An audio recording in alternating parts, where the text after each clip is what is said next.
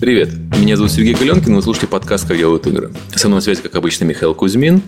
И сегодня мы поговорим с одним из разработчиков игры Life is Feudal, Владимиром Пискуновым. Привет всем. Привет всем. Извините за перерыв, у нас так получилось, что я был в разъездах последние две недели, и поэтому мы пропустили прошлый выпуск подкаста, и в этот раз перенесли на пятницу, для тех, кто слушает нас вживую.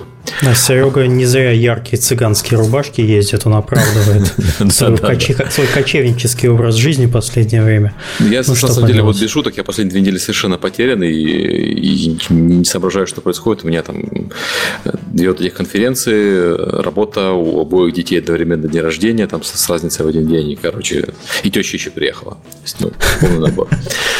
Давайте поможем Сереже найти свободное время. Да, да, да. Ну, правда, ну в Rainbow Six поиграть всего час, так я ее дольше качал, по-моему. И написать обзор на два часа. Да, да, да, да. Поиграть час, записать на два. Окей. Давайте по новостям, как обычно у нас. Вот как раз про твои поездки давай поговорим. Расскажи, ты был на прошлой неделе на Riot Conference в Москве, да, и был... выступал на Control Conference на этой неделе. Давай. Да, вот так. Значит, Riot, Riot Conference была конференция, которую проводила компания, удивитесь, Riot.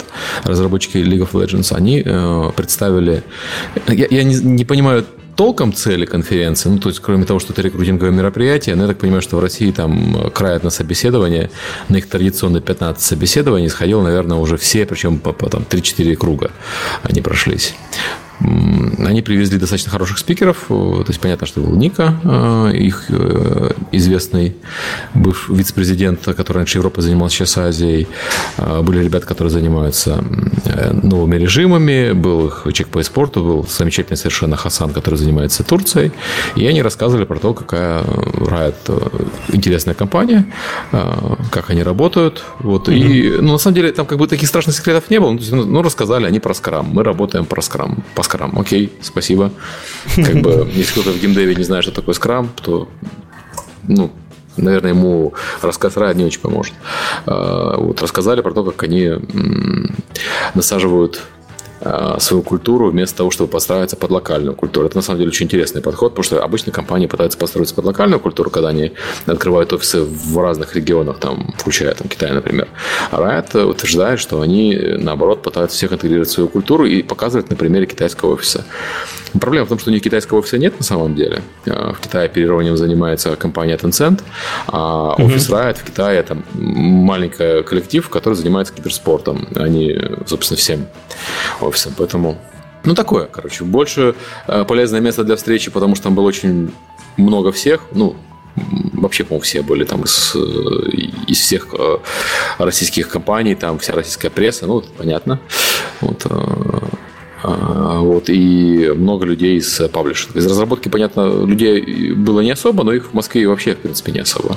Вот, а из издательств поприходили, по-моему, все, и было можно пообщаться с людьми. То есть, с этой точки зрения, конференция была очень хорошая. Вот. Окей, а что на этой неделе? На этой неделе я был... Да, на этой неделе я ездил э, на Control Conference. Это э, конференция в Утрехте. Э, вот она мне очень понравилась.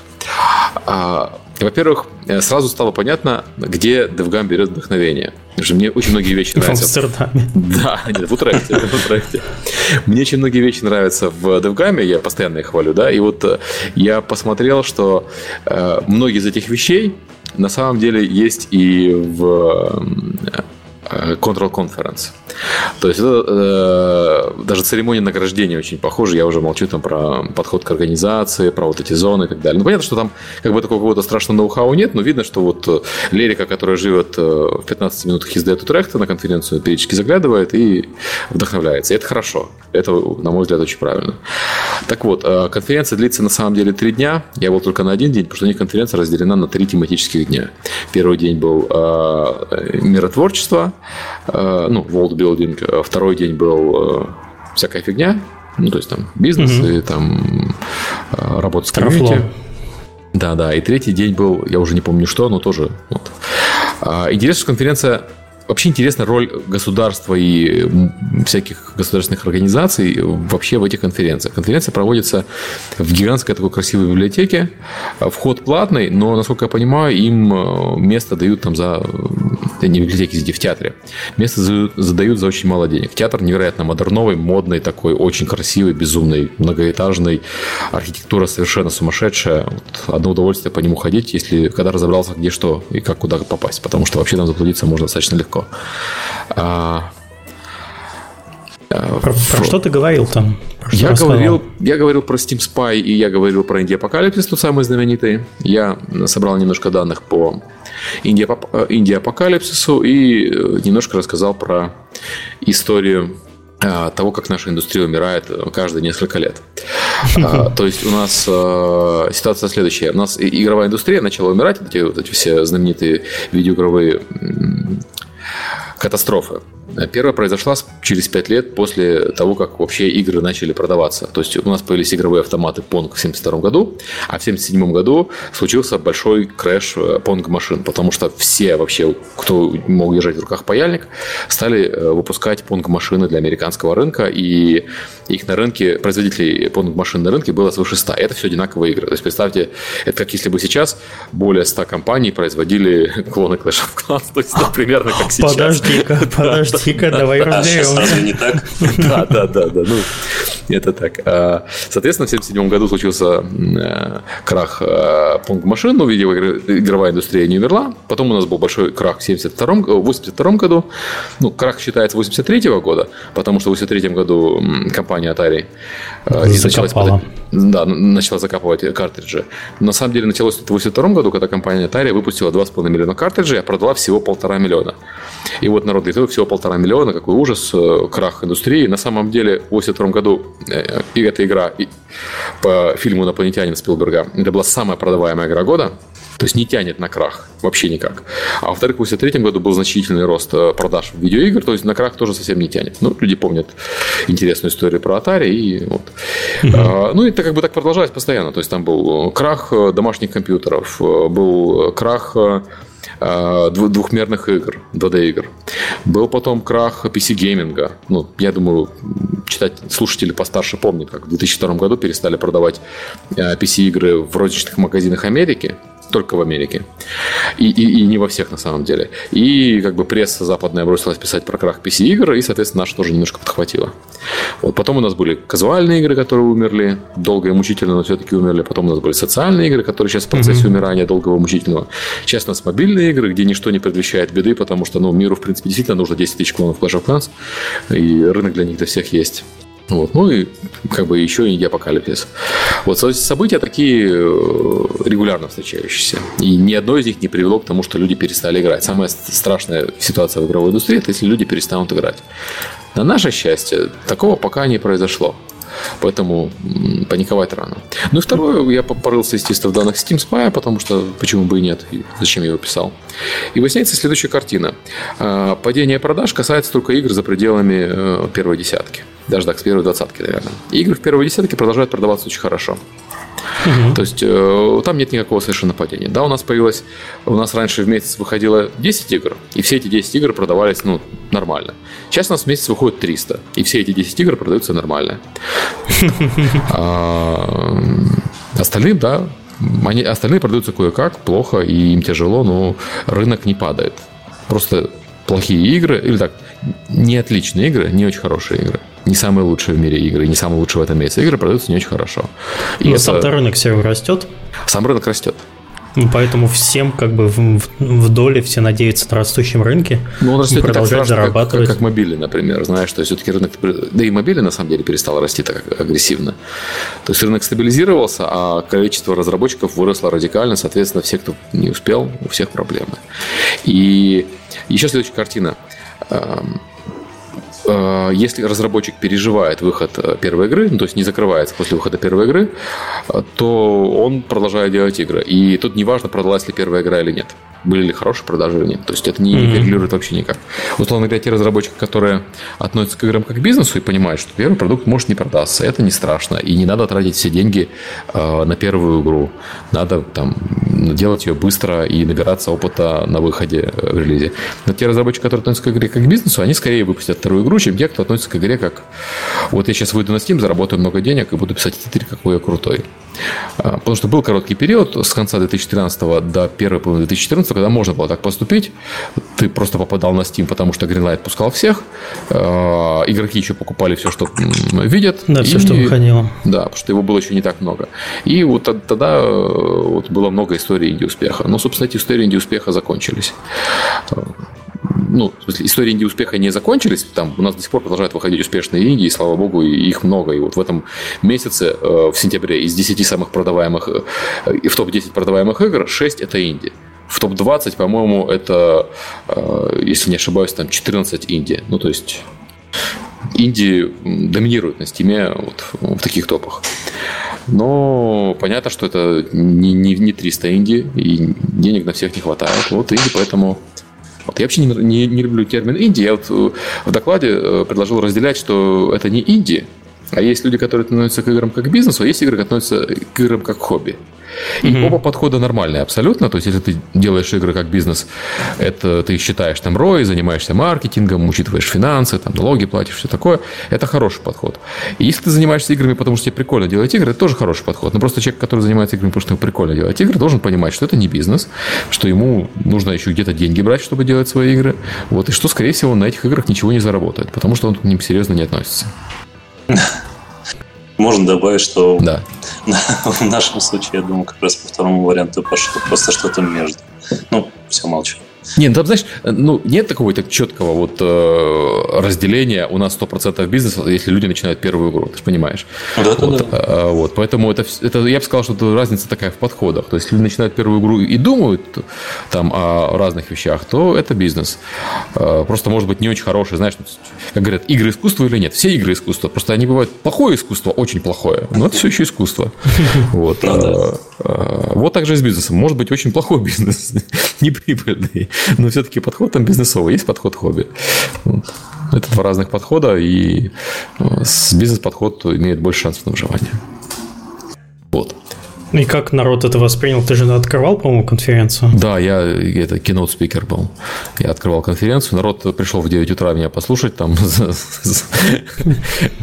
Голландии просыпаются сильно позже, чем на Кипре. Поэтому как бы я пришел там нормально, в восемь утра уже там был. А не в девять двадцать доклад начался, потому что народ только подтягивался. Народ нормально воспринял. Статью воспринял тоже нормально. Хотя вот критики у меня, в принципе, хватает. Вот Джонатан Блоу только что написал. Господи, сколько же он написал-то. Колбаса гигантская. Вот, что он не согласен. Кен Левин, Левин написал, что согласен. Тим Свини написал, что согласен. Там, ну, как, пошло, знаешь, как, как говорят, нас думки экспертов розійшлися. Как говорят у вас на Кипре. Да. Вот. Вообще Control, Control Conference мне показался... Я хотел про роль государства сказать. Смотри, есть у них несколько фондов, я с ними встречался, которые от имени государства или от имени киноиндустрии, или от имени государства, или от имени муниципалитета дают деньги на игры. Вот просто так, чтобы люди делали игры. Понятно, что там нужно питчить идею, нужно показывать бизнес-планы и все как, как положено, но это именно государственный вклад в развитие индустрии. Вот, например, знаете... А зачем это, извините, что перебиваю, зачем государству именно эта отрасль? Они хотят двигать свою культуру. Они то считают, есть для вот, них они... то, что игра была произведена в Голландии, как, скажем, фильм какой-нибудь, произведение да, искусства, да. голландский художник, это вот все на, на одном и том же уровне. Да, абсолютно. Они, они, это те же самые фонды по поддержке искусства, которые занимаются поддержкой игровой индустрии. Они не рассматривают это как, как бизнес-вложение. Там, причем, есть а, палата, которая занимается именно бизнесом а, при муниципалитете, mm-hmm. торговая палата. Вот она вкладывает деньги во всякие фри-то-плей. Киношники и вот эти ребята по искусству, они вкладывают деньги всякие странные вещи. Вот есть такая контора Telltale, о господи, не Telltale, mm-hmm. ребят, которые Sunset сделали, Tale of Tales. Mm-hmm. Вот, а вот они получают деньги регулярно от киношников. И они еще получили вот премию от киношников за игру Sunset, которая по продажам провалилась, все такое, но э, достаточно хорошо прогремела. И я впервые узнал о том, что я в Голландии сделан, если честно. Вот когда увидел. Э, что но они же закрылись, по-моему. Да нет. Не знаю, закрылись, не закрылись. Товарищ с наградой вышел, вот, сказал со сцены, как бы, что он не любит геймеров, и ушел дальше. Вот. И меня вот это удивило. Понимаешь, меня еще что удивило. Я, я встретил в Утрехте четырех академиков, которые занимаются играми. Вот реально преподают в университетах про игры. Один занимается игровой историей, другой занимается нарративом в играх, третий занимается механиками. Чем четвертый занимается, не знаю. Ну, тоже чем-то таким академическим. И... Ну, ты себе можешь представить, чтобы в России было хотя бы четыре академика на всю Россию, а тут все четыре в Утрехте работают. Да, меня это прям так вот поразило. То есть, насколько они серьезно к этому всему относятся. Для них игры как кино. Понятно, что кино в Голландии не очень большое и маленькое, и странное, и у них единственный голландский режиссер, который сумел, это Пол Верхувен, которого голландская кинотусовка не признает, потому что он, зараза, уехал в Голливуд, и голландского в нем не осталось ничего. Но... Потому Они... что нет в тебе ничего голландского, да. Говорит кинотусовка, вот. И отворачивается. А... Но...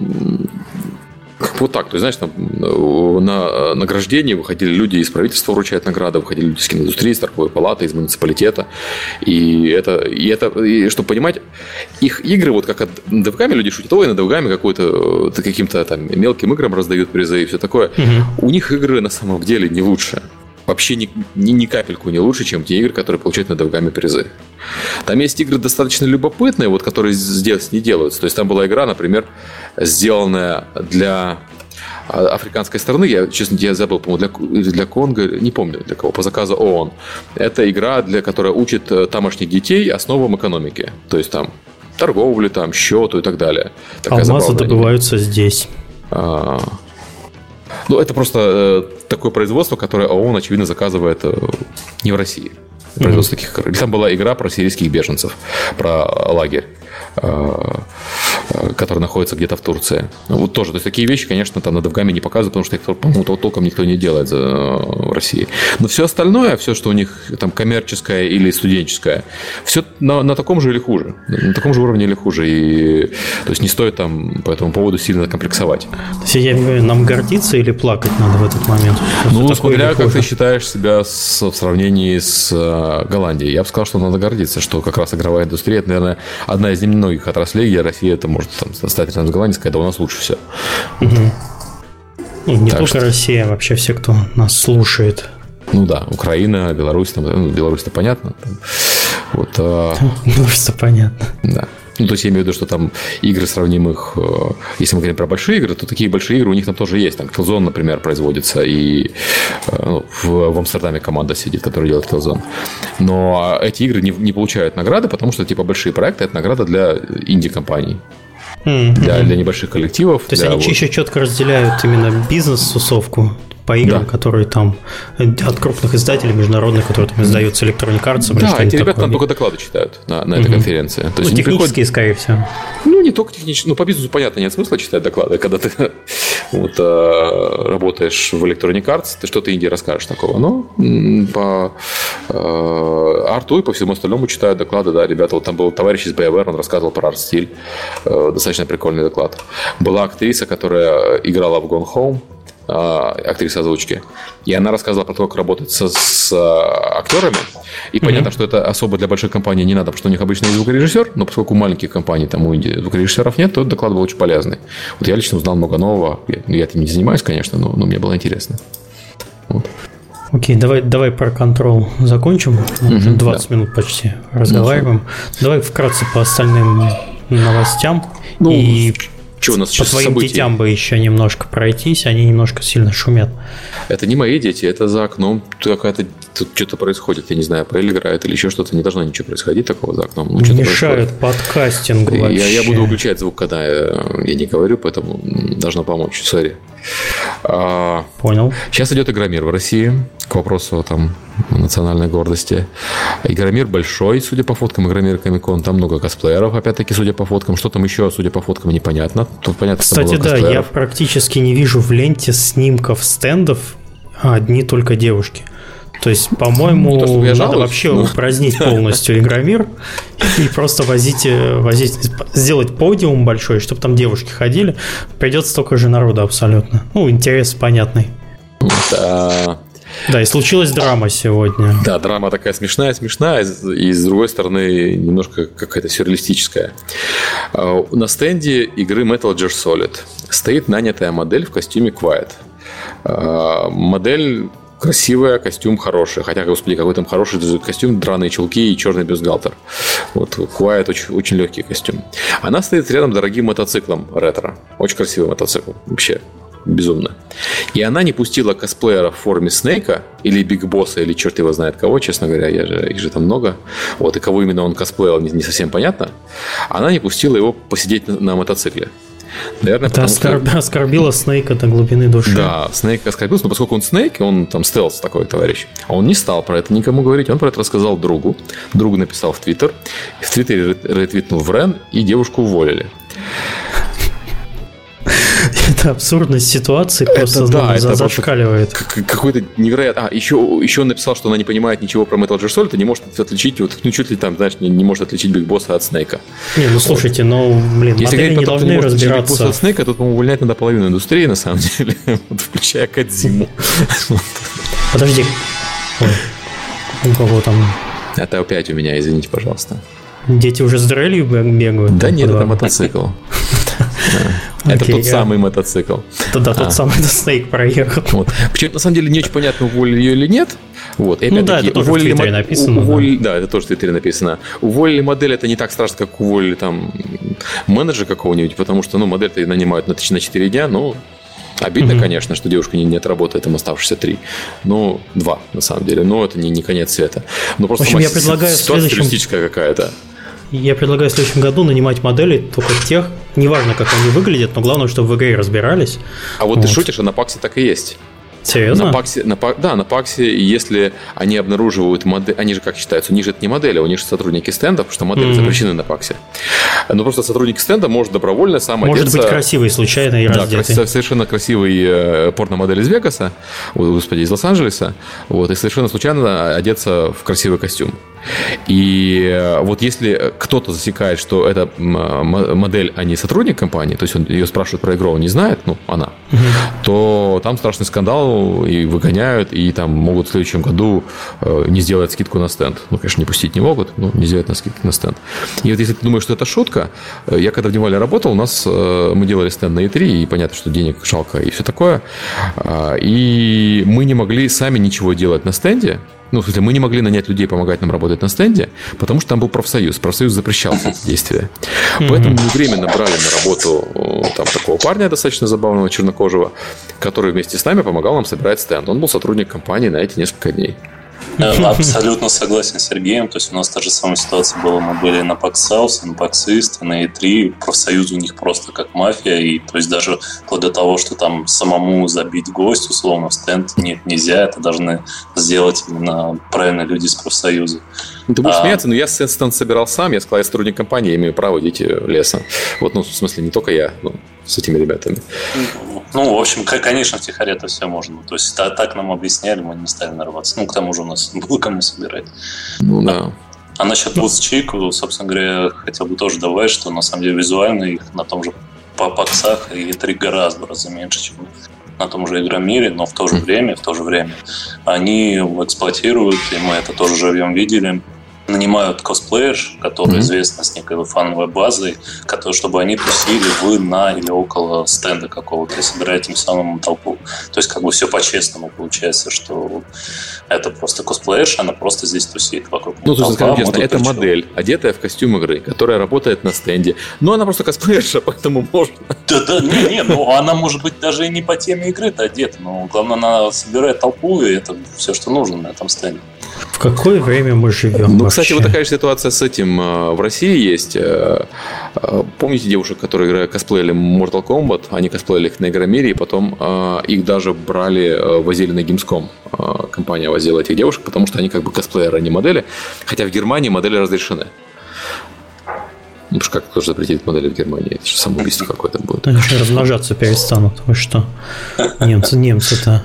Окей, ну, в общем, такая маленькая драма. Не знаю, может быть, там детали потом появятся на следующей неделе, когда, когда пыль уляжет, но... Забавная так, такая, да, ситуация. Да, забавно. Что... Расскажи про новый патч для PlayStation четыре три ноль. Вышел на этой неделе новый патч для PlayStation четыре. Как сказал Сергей, три ноль, все правильно. Помимо всякой, всякой лабуды, которая там есть, мы сделали... Появилась возможность делать сообщество. Так что, если у вас есть PlayStation четыре, ищите там сообщество нашей игры, как делают... Ой, наши игры, господи, нашего, нашего подкаста, как делают игры, и вступайте. Это там сейчас уже... игра. Да. Все эти три года мы делаем игру, как делают игры, и, и, и рекламный подкаст для нее. Да, и будем там вам, не знаю, что делать. Ну, сообщества пока непонятно, как работают, но каждый раз, когда ты включаешь, включаешь консоль, тебе валятся нотификации, ты подписался на какие сообщества, есть там новый контент. Вот, можно зайти, почитать. То есть я из всех людей, которых я знаю, по Твиттеру практически любой маломальский ресурс или, или не знаю, или человек, или персона сделали там себе сообщество, можно вступать и, я так понимаю, следить за новостями. Это типа аналог паблика ВКонтакте, но только в вашем любимом PlayStation. Ну, что, прикольно, можно там публиковать скриншоты, новости, сообщения и прочее, прочее. Посмотрим, что из этого получится. Конечно, ничего не получится, но, но новость довольно интересно. Ну, да, на самом деле хор- хорошая штука для э, таких сообществ. Вообще механизм сообществ есть же давно в Steam, поэтому... Да, да, да. Да. да, кстати, PlayStation все больше и больше становится похожим именно на Steam по, по функционалу. Mm, вот и инди-игр завозят каждый месяц много. Ну, кстати, знаешь, на, на PlayStation, по-моему, для инди-игр сейчас ситуация лучше. Я смотрю вот на продажи последних инди-игр, которые mm-hmm. выходили одновременно на PlayStation и на Steam, и PlayStation либо равна продажам Steam, либо выше по продажам, чем Steam, mm-hmm. при том, что э, там цены-то обычно выше. Ну, по крайней мере, для там, ряда регионов выше. Mm-hmm. А ты, кстати, там пометил желтеньким, ладно, с PlayStation закончим, ты про DevNight не рассказал. Ой, да, извините. DevNight Киев состоится седьмого ноября. Разговор пойдет про игровые движки. Должны быть спикеры от Epic и Unity. Сейчас пытаемся подтвердить спикеров от других компаний тоже. То есть там должны быть ребята и от Wargaming, и там пытаемся Foray вытащить, и Survarium, вот, Восток. И будет Harmonic, который у нас был в прошлом подкасте, расскажет про самописный движок для игры «Легенда из Инвальда». Занимаются всем Лерика, Малаева и Анна Поперека, как и прошлым DevNight'ом. Огромное им за это спасибо. Ну, спасибо, девочки. Все, так, мы по новостям прошлись. Да. С Владимиром, да. Если давайте он еще не устал и не ушел, да. Да нет, я тут. Владимир, расскажи немножко про себя, как ты попал в индустрию, наше традиционное знакомство, и про студию, про свою Лоб. студию. Так, ну, собственно говоря, в индустрию попал самостоятельно, собственно говоря, зародилась идея игры мечты, я не стесняюсь в этом признаваться, которую я нашел некоторое время, и, собственно говоря, на одном профильном геймдев-портале запустил объявление с, с поиском энтузиастов. До этого я занимал... Геймдев.ру, да, все верно. Я просто, я к тому, что это традиционная шутка про поиск энтузиастов на Геймдев.ру, и никак ничего Абсолютно. не получается, поэтому хотелось бы подчеркнуть, что вот игра, которая была собрана как первый проект мечты на Геймдев.ру. Все именно так, да, все именно так. До этого у меня был профиль управления проектов, систематиза... интеграция, системной интеграции по России, то есть разные ай ти-проекты mm-hmm. разной степенности масштабности. И, собственно говоря, непосредственно про геймдев я знал только понаслышке, но именно управление проектами, разработкой, архитектурной, это я знал, в общем, на практике. Собственно говоря, на геймдев.ру, конечно же, было дофига флейма, срачиков и прочего, но мне удалось найти из всего этого несколько хороших контактов и начать общаться с людьми и собирать команду. То есть я, наверное, думаю, до того момента, как у нас набралось ядро, через мои руки, наверное, человек сто прошло. То есть как это всегда бывает. О, круто, да, игру, круто, все, давайте делать. День второй, третий, и эти, эти, эти начали потихоньку отвалиться. Но удалось собрать ядро, и с этим ядром мы запилили техдвижок, техническую демку, с помощью которой удалось найти небольшого локального инвестора здесь и уже фулл-тайм опять. Ну, вообще, как раз про то, что собрались и начали пилить свой движок, это как раз самый такой анекдот. Не движок, игру, игру, не, а. не, не движок. Прошу прощения, движок мы взяли Torque три дэ. Он такой не очень известный. Как, как я плохо расслышал? Torque три дэ. А, знаю, знаю такой, да. Вот, он не очень известный довольно-таки, но в то время, как мы анализировали, это был две тысячи десятый год, он у нас победил по составу некоторых фич. Ну, во-первых, C++, полный исходный код, хорошая сетка именно не на уровне сокетов, а именно сетевой логики и синхронизации. Плюс мы были дружны, познакомились опять-таки с GameDevCrew, с командой, которая пилила свой MMORPG, свой MMORPG на этом движке и, в принципе, довольно-таки преуспела. Это автовол точка ру. В тот момент они преуспели и даже купались, и в целом неплохо. Вот. И, собственно, они не, даже не обещали, они нам реально помогали советом о кое-где и дело. Mm-hmm. Вот. Все. К релизу, к раннему релизу ранней альфы у нас было где-то человек пятнадцать, наверное, в сумме. Ну, мы сидели по квартирам, то есть типично там три-четыре человека в квартире, остальные на удаленке. Вот. А я немножко, может быть, пропустил, mm-hmm. в каком городе вы находитесь? Москва, мы в Москве. Москва. Да, mm-hmm. вот. Ну, я, нас... я, я понимаю, почему пропустил, потому что Москва дефолт-сити обычно. Да-да-да. Ну вот, тем не менее так. Ну как, это ядро именно наше находится. А так-то у нас народ есть и с Латвии, с Америки, с Британии, с Украины, ну то есть со всего мира, с Германии тоже будет. А как у вас взаимоотношения построены, ну там в том числе финансовые или, если Нет. не секрет? Не, сейчас, сейчас у нас нормальная ООшка, зарплаты по белому, все дела. Mm-hmm. Тогда это было, ну, конечно, по серому в целом. И, то есть пересылать деньги как, как есть. Вот так. На, Но, на, перек, говорю, на перекладных. Да, да, да. То есть к релизу у нас, у нас было где-то пятнадцать человек, сейчас у нас ну, чуть-чуть не дотягивает до пятьдесят. То есть вы год примерно, как собрались, год примерно пилили технодемку. Я вот смотрю на... На тот список, да. который ты дал, да. да в верно. мае две тысячи одиннадцатого была готова, готова технодемка. Да, все верно, все так. Технодемка, которая заключала уже в себе основные фичи проекта, это терраформинг, терраформинг как поверхности, так и туннелирование, то есть копание шахт, и плюс свободное строительство. И, ну, и все это, разумеется, в сетевом environment, который скелится, ну, хотя бы там на сто человек. То есть специально в техдемке бегали вдвоем с Михеем, главным разработчиком, ведущим разработчиком нашим, чтобы было видно, что, да, эти туннели не просто что-то где-то, а это именно по сети передаются, синхронизируются, все такое. Окей, okay, про, коман- про команду мы немножко разобрались. Mm-hmm. Вообще, э, прежде чем ты начнешь рассказывать про игру, э, я хотел бы немножко оживить чатик, готовьтесь. Э, автор пришел с кодами, как обычно, для активации Steam, поэтому можно сейчас спокойненько заряжать э, Steam-машину, э, открывать окошко для ввода кода. И кодов всего десять штук. Я буду кидать примерно по три кода за раз. Берите, благодарите. Вот, так что готовьтесь. Через пару минут кину в чатик коды. Э, расскажи про саму игру вообще, почему она такая задумалась, почему именно такой сеттинг, почему... Э, ну, почему О, именно да, такие почему фичи? Именно да, такая. Почему именно такая игра? Да, прекрасно, с удовольствием расскажу. Ну, во-первых, я, кроме того, что я сказал про технический рабочий бэкграунд, я хардкор-геймер, причем именно такой хардкор-пвп-геймер. Начинал...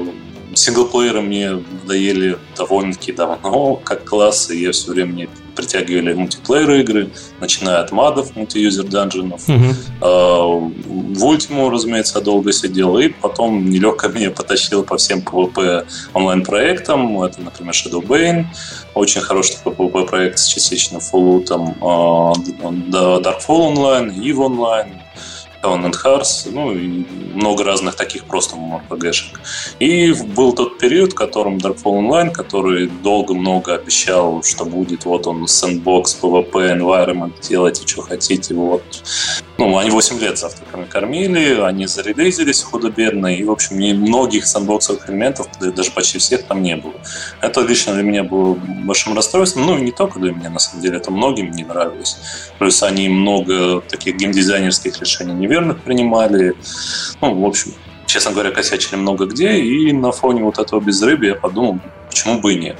То есть сделать игру, в которой есть свободное PvP, есть свободное строительство, терраформинг, то есть такая песочница-песочница, насколько это возможно, где песочно не только уровень и постройки, но и взаимоотношения между игроками, гильдиями, то есть свободная политика и все, что есть в таких PvP-играх. Ну, собственно говоря, эта концепция и родилась. боевку... Слушай, вот когда вот концепция э, рождалась, еще же не было Майнкрафта и не было там... Майнкрафт был на подходе, был Wurm Online, в котором, собственно говоря, ночь тогда и работал клиентским mm. разработчиком, и Wurm Online это тоже, в общем-то, один из таких прародителей нашей игры. Ну, mm. там страшно-страшно, ну, то есть я вот, то есть у них, по-моему, только год или два назад появились анимации персонажей, до этого просто, ну, в депозе модельки туда-сюда переезжали. Я просто помню, что вот э, до Майнкрафта симуляторы э, «Давайте вместе жить и строить и воевать». Вот на Лепре была комьюнити, которая в них играла достаточно активно. Они все были страшные, как смертный грех. В них играло там полторы коллеги, ну то есть там триста-четыреста человек. Вот. И ни, ни одна из них так массовая не стала. Пока не пришло второе поколение с первого крафтов. Ну, там, Майнкрафт самый известный пример, но угу. не единственный, конечно. И вы сейчас, были, сейчас вообще во какая-то... Вы, вы, вы начали, когда разрабатывалось второе поколение? Ну, я бы даже сказал, наверное, может, даже параллельно с первым, но я... Не, и тогда... первое уже к тому моменту какое-никакое было, ну, правильно я понимаю? Ну, какое-никакое было, да, я согласен. Да. да, согласен, больше ко второму поколению, если можно так считать. Да, и тогда, и сейчас мы прекрасно понимаем, что мы делаем нишевый проект. То есть игра моей мечты, я прекрасно понимал, что это не киллер какой-то и прочее. И даже инвестору это говорило прямо откровенно. То есть мы надеялись, что ниша нам позволит выжить, но не более того. То есть не было задачи, вот то, что Сергей говорил в начале насчет... делать бизнес или делать э, хобби, то есть у нас было направление делать хобби, ну то есть делать игру мечты, но с надеждой окупиться без каких-то супер-мега-барышей. Ну, то есть такое было видение изначально, поэтому мы экономили много на чем, э, ну в основном, конечно, на, на арте, на контенте, но геймплейную логику старались...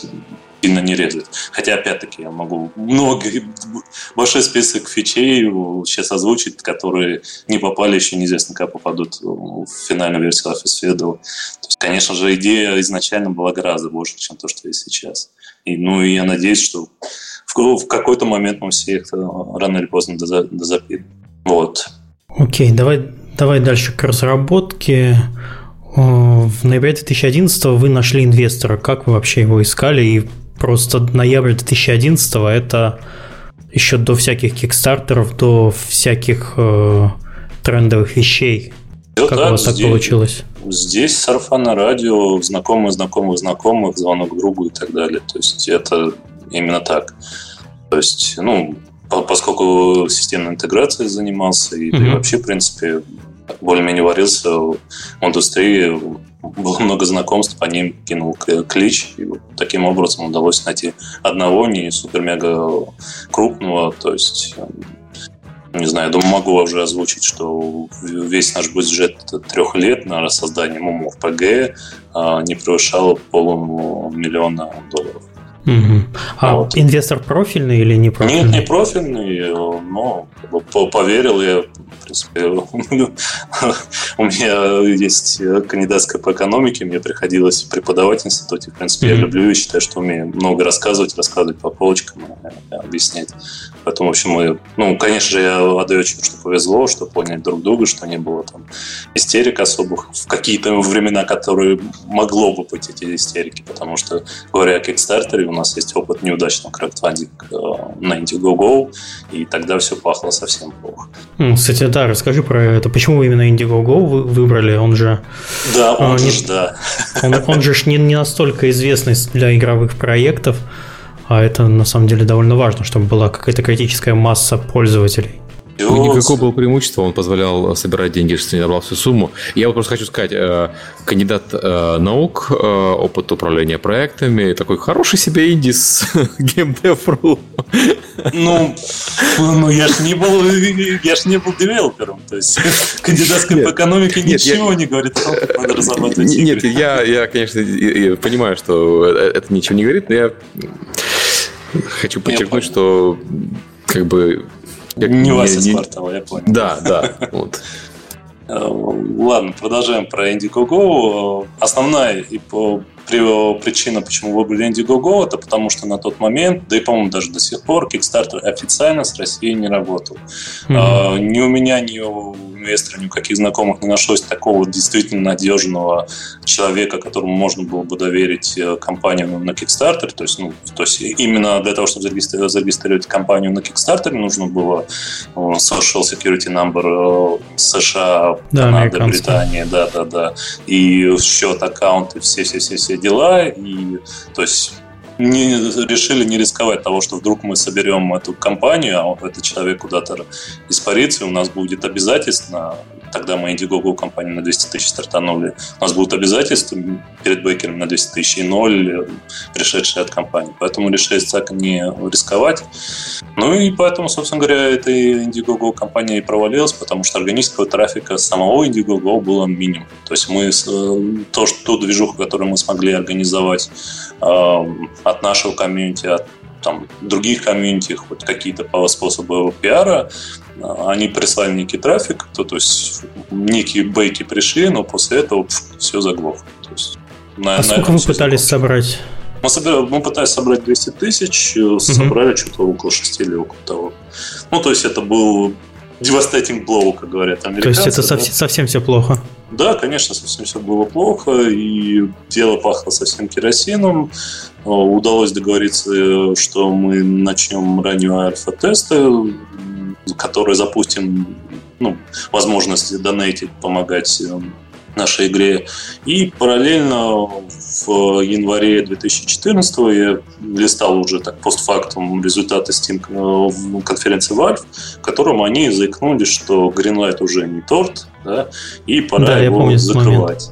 Вот. И я тут, поскольку смотрел по сторонам, видел, что многие разработчики месяцами нагоняют народ в этот Greenlight, там пятьдесят процентов за, пятьдесят процентов против, то есть это борьба, битва и все такое.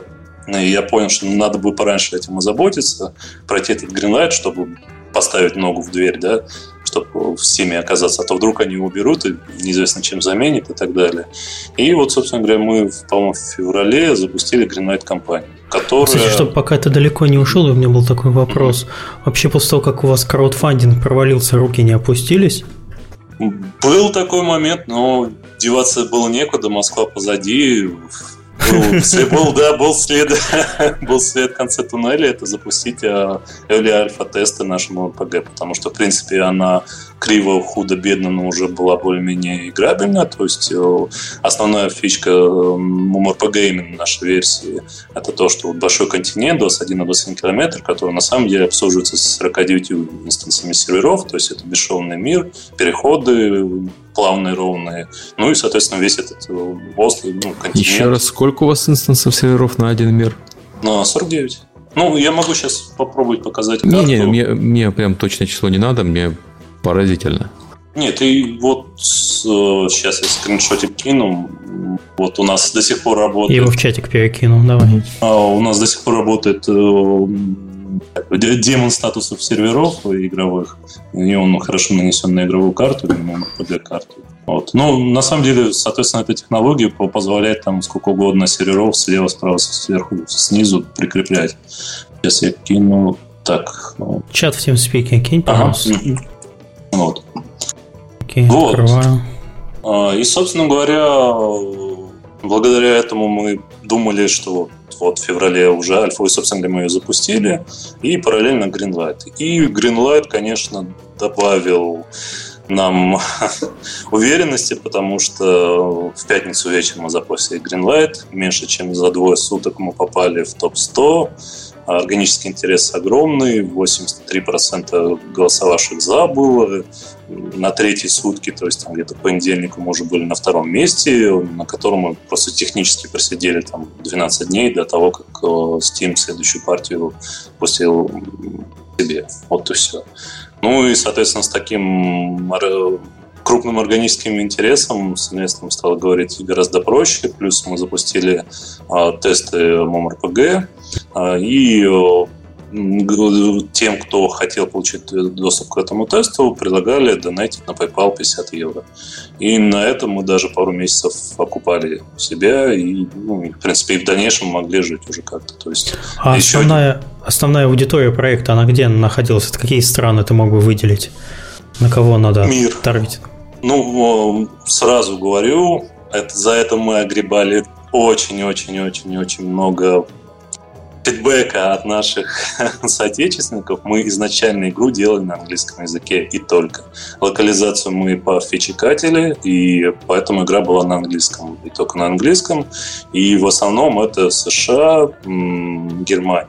Вот такие две основные страны, которые я могу назвать. Ну, а так дальше вся Западная Европа, Канада, Англия. Ну, это, на самом деле, типичный расклад для сурвайвал-крафтов. Это популярные страны. Но Россия обычно тоже хорошо стоит по сурвайвал-крафтам. Да, неплохо, я согласен. Но только я хотел бы подчеркнуть, survival — это далеко не главным в нашей игре. То есть я понимаю, что многие... Нас я, я не имею в виду, что просто определение жанра. Я, я не, не имею в виду, что у вас там да. обязательно там, классический survival-крафт. Это, это скорее да. как жанр. Понял, да.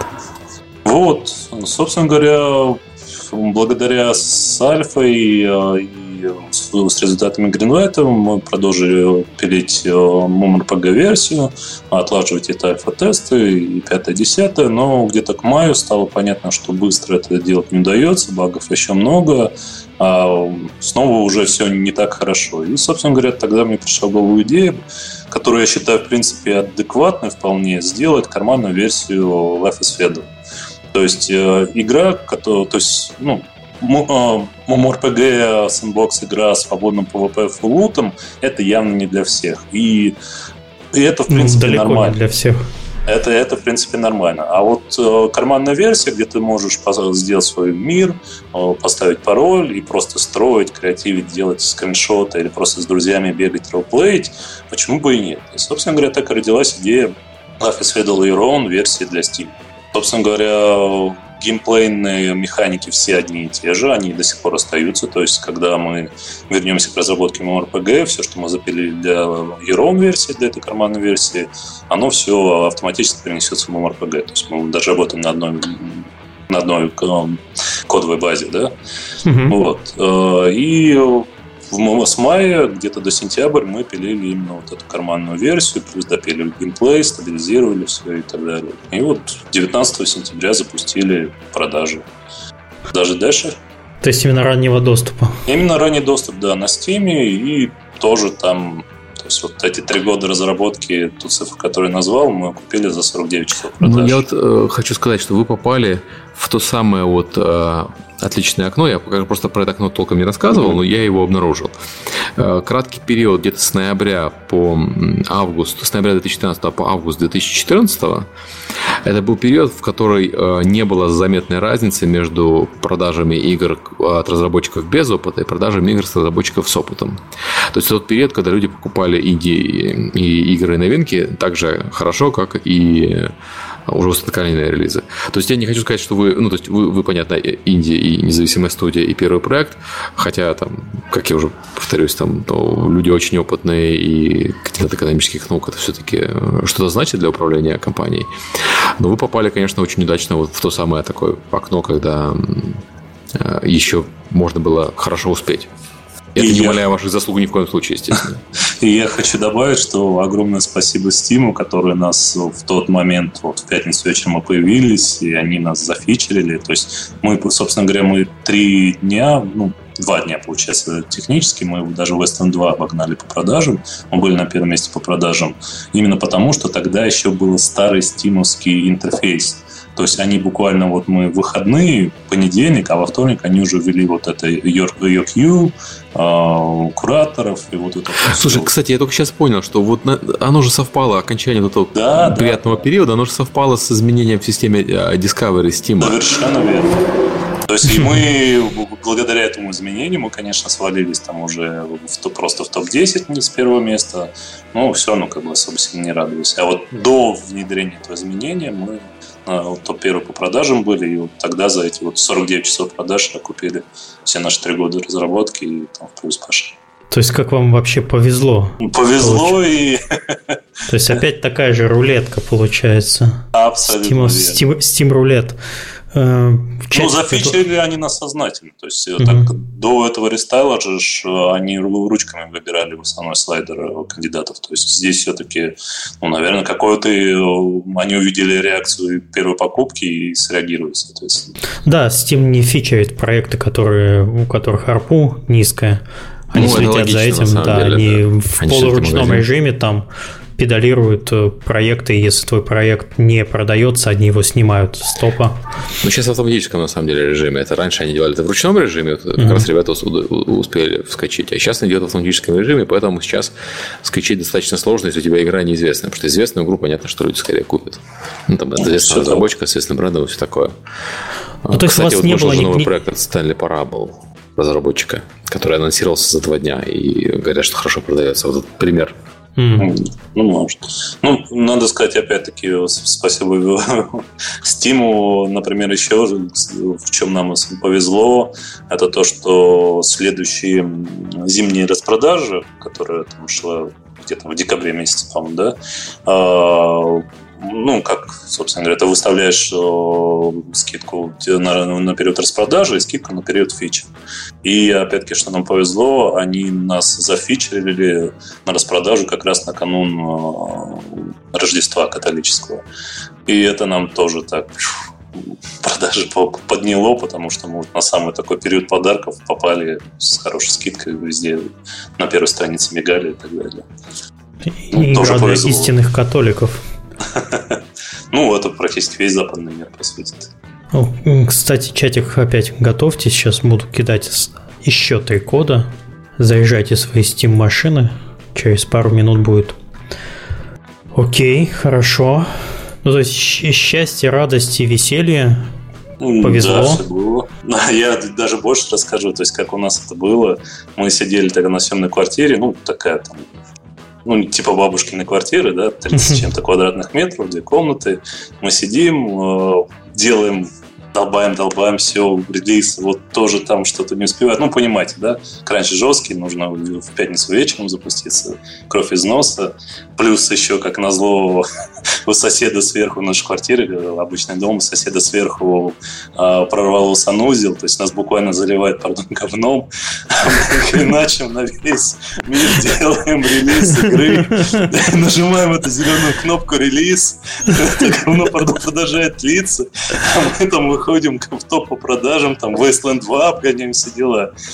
Сидя в квартире с такими... Постпанк такой, извините. Да-да-да. Вы поднимаетесь к соседу этажом выше. Вы извините, у нас Steam релиз. Он такой, че? Его просто тупо не было. Кто релиз? Кто релиз? Ты меня как назвал? И в бубен вообще. Ну да, да. Хорошо. Отлично. Окей. Давай дальше. Вот к самому, к самому проекту вообще про... про саму разработку вообще и про продвижение. С продвижением понятно, у вас вообще чудо случилось, то есть результат сработал, но абсолютных чудес не бывает. Все-таки хотелось бы послушать, что вы делали и как вы, на что реагировали. Кто, если у вас там комьюнити-менеджеры, если кто занимается контактами с прессой, контактами с прессой, кто с игроками общается. Я так понял, все прекрасно. Ну, я разделю, наверное, на периоды до релиза и после релиза. То есть до релиза в основном всем занимался я, как и многие, чем приходилось заниматься в проекте, что непосредственно не разработка. К Indiegogo у нас был такой неудачный эксперимент с одним фриланс-пиарщиком, которого толку практически не оказалось. После этого я уже начал все самостоятельно делать. Сильных прорывов в поддержке Greenlight и релиза я не сказал бы, что добился. Ну, то есть не, не, какие-то сайты, может, не, не хотя отвечали, но в мейджор публикации ничего такого не было. С ютуберами повезло лучше. Например, удалось неплохо так на человеческом уровне законтачиться с ютубером Рина Кранч, который сделал по нашей еще эр пи джи-версии где-то часовой ролик, который набрал тогда у него там триста с чем-то тысяч просмотров. Плюс было еще пару таких моментов, экземпляров, которые, я думаю, добавили популярность к игре. Вот. Но в целом именно до релиза все было так. И комьюнити-менеджмент тоже был на мне, потому что, в принципе, Vision игры мой, и со всеми альфа-тестерами uh-huh. чуть ли не лично знался, и, потому что, пардон, тупо они на мой паловский аккаунт кидали все деньги, на котором мы жили там несколько месяцев. Вот. Ну, то есть, хор- хор- хорошее было общение, тогда было и времени побольше, чтобы с каждым, ну, быть более активным на своих форумах и так далее. Когда ой, начался... на кранче, ой, на кранче триста семьдесят три тысячи подписчиков на Ютубе. Да. Довольно популярный.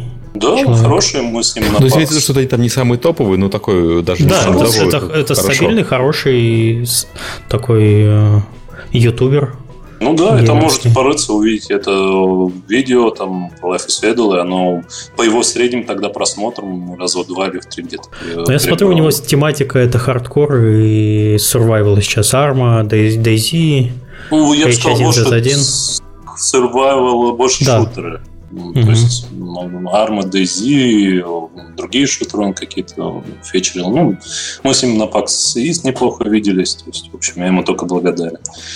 Вот. Потом начался релиз. Огромная куча народу, Steam комьюнити.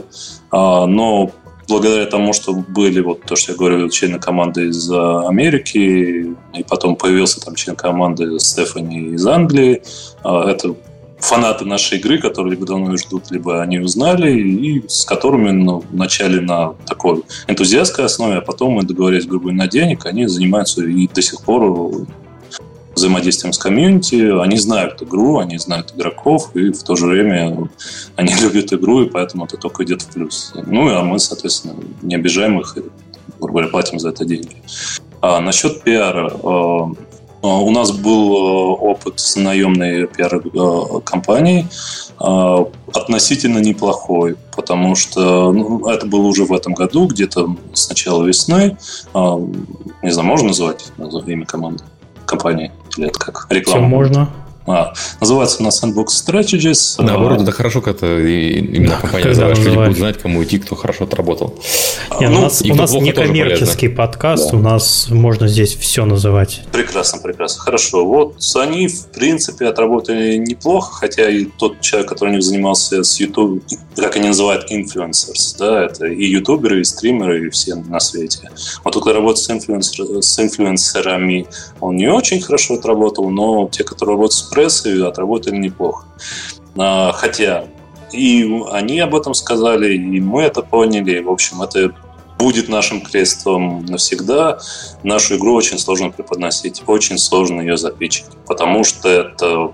Мы даже на сайте сделали страничку Live is, знаете, как жвачка была такая, Love is, да?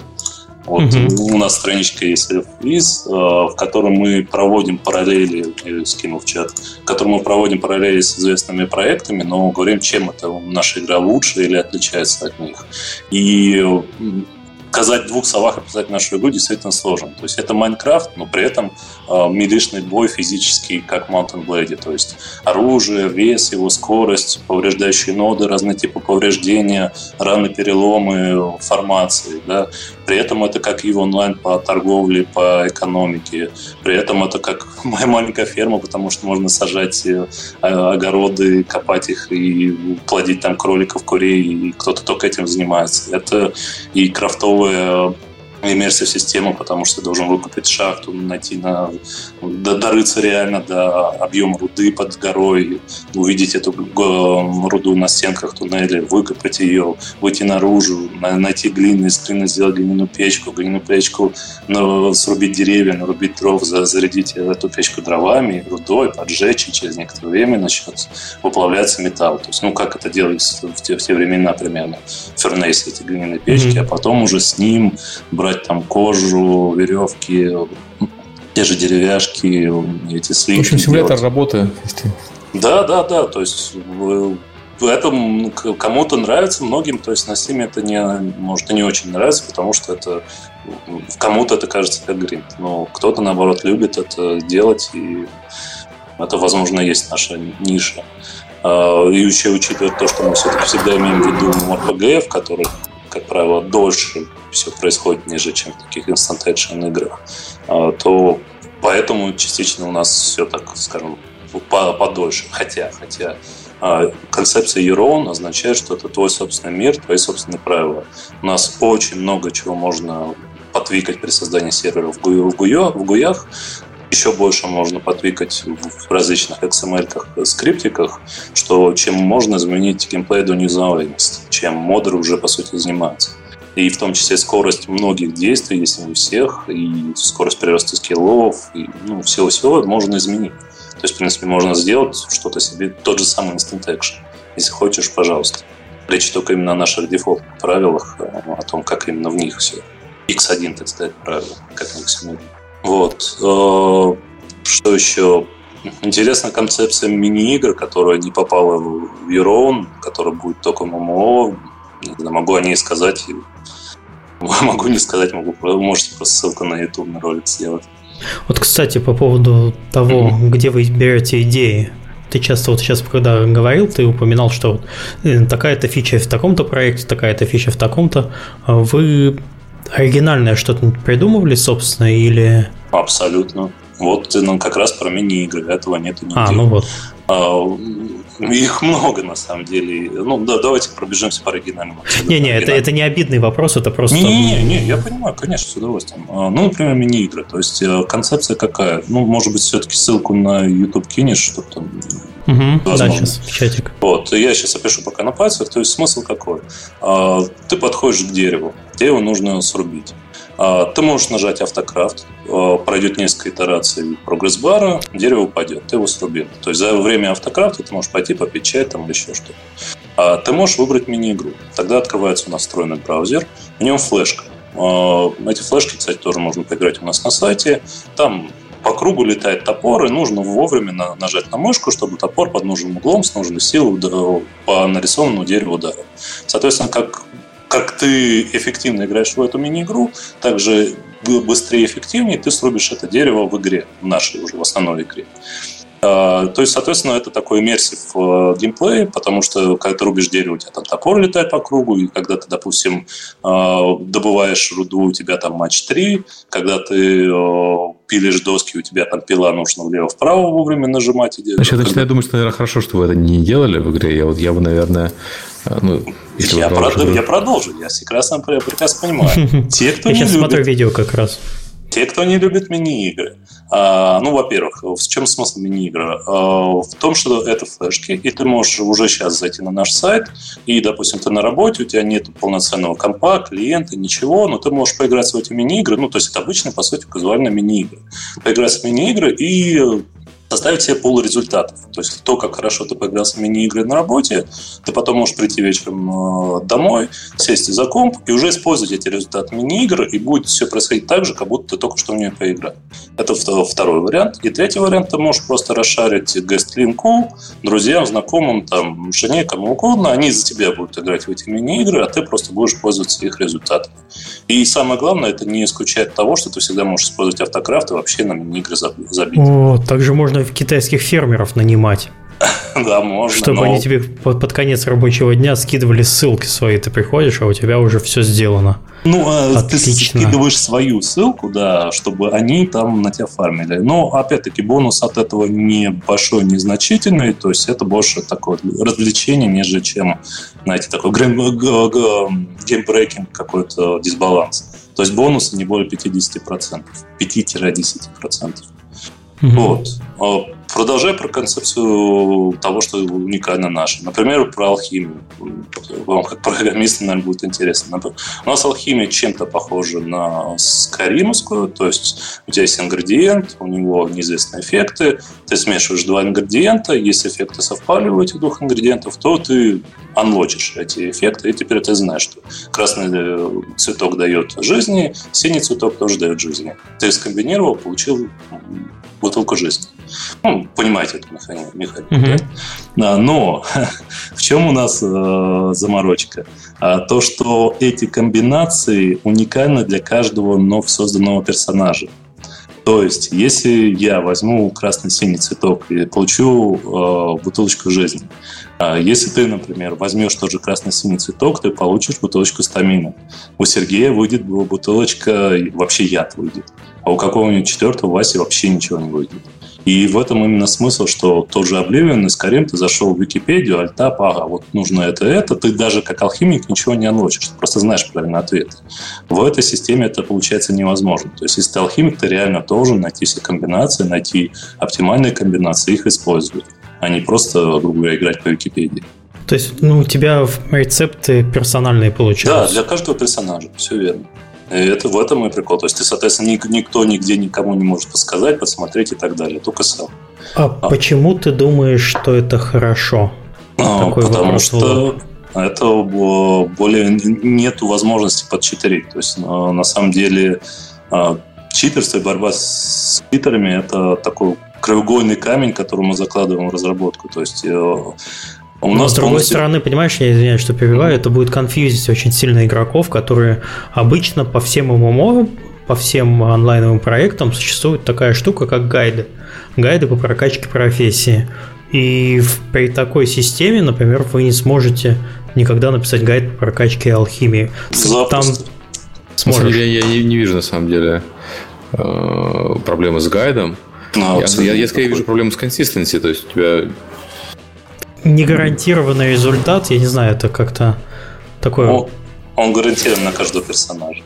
Ну, то есть я продолжу тогда защиту от читеров, собственно говоря. Ну, то есть это как один из маленьких элементиков в том, чтобы нельзя было метагеймингом как-то из игры помочь внутри игры, вне игры помочь внутри игры. Основное то, что у нас в архитектуре, это у нас полностью авторитарный сервер. То есть, несмотря на то, что мы делаем эр пи джи, все девяносто девять процентов вычислений происходит на сервере. То есть физика, стрельба, попадание, коллизии, все это мы считаем на сервере. Да, прекрасно мы понимаем, что от этого массовость может где-то пострадать, но даже сейчас у нас, если сравнить со всякими растами, да, блин, даже PlanetSide второй, казалось бы, Sony Online Entertainment, но там есть телепорты, волхаки. Слушай, ну это на самом деле вот ваш подход единственно правильный. Я Все варианты, когда ты что-то доверяешь клиенту. Э- И пытаешься э- какие-то античиты наклеить. Да, да. Надо, надо предполагать, что клиентская машина полностью скомпрометирована. Абсолютно. И, да, и каждая клиентская машина насыщена всем, чем только можно быть. И поэтому... Да, все, все именно так. Поэтому у нас сейчас вот до сих пор не было ни одного толкового чит-репорта, потому что ни спидхаки, ни телепорты, ничего такого у нас в игре невозможно. В Your версии ты можешь, если ты знаешь админский пароль, ты можешь честно его убить и перейти в гейммастер режим, то есть режим бога, в котором как раз-таки быстро, можно еще быстрее все построить, все сделать, камеры летать, ну то есть режим гейммастера, режим бога. А если не знаешь этот пароль, то все, извиняюсь, играй как обычно. Ну, Your это же все-таки игра не серверная, поэтому не должно быть проблем, разве нет? Нет, она серверная, до шестидесяти четырёх игроков на одном сервере. А. Понял, да. понял. Я, я имею в виду, что это, ну... Ну, это не MMORPG, да, я понял. Но она серверная, и при этом на релизе мы планируем до ста человек это ограничение увеличить. Вот. Продолжая про оригинальные фичи. Например, тот же фич, вы нигде не видели, это формация. То есть идея такая, что... игрок создает группу, ну, как обычно, группу во всех MMORPG. Лидер этой группы может отдавать приказы. Например, two-edge formation. То есть образуются... Вокруг игрока появляется красный треугольник большой. В этот красный треугольник должны встать в формацию все остальные члены отряда. Чем больше игроков внутри формации, тем больше бонус боевой получают они все. То есть, если игроков формации нету, никто не получает ну, бонус, и а формация малоэффективна. Чем больше народу внутри, тем больше бонус получают все. При этом лидер может менять эти формации, то есть кругом, шеренгой, клином, и он может отдавать еще боевые приказы, то есть выдвигаемся, держим позицию, чардж, вот эти приказы, соответственно, их эффекты от них получат только те, кто внутри формации. То есть при прочих равных организованная команда, которая, ну, отряд, который держит формацию и держит строй, он выиграет между при прочих равных такой же группы, которая бегает вокруг и стрейфится, и что-то пытается там сделать.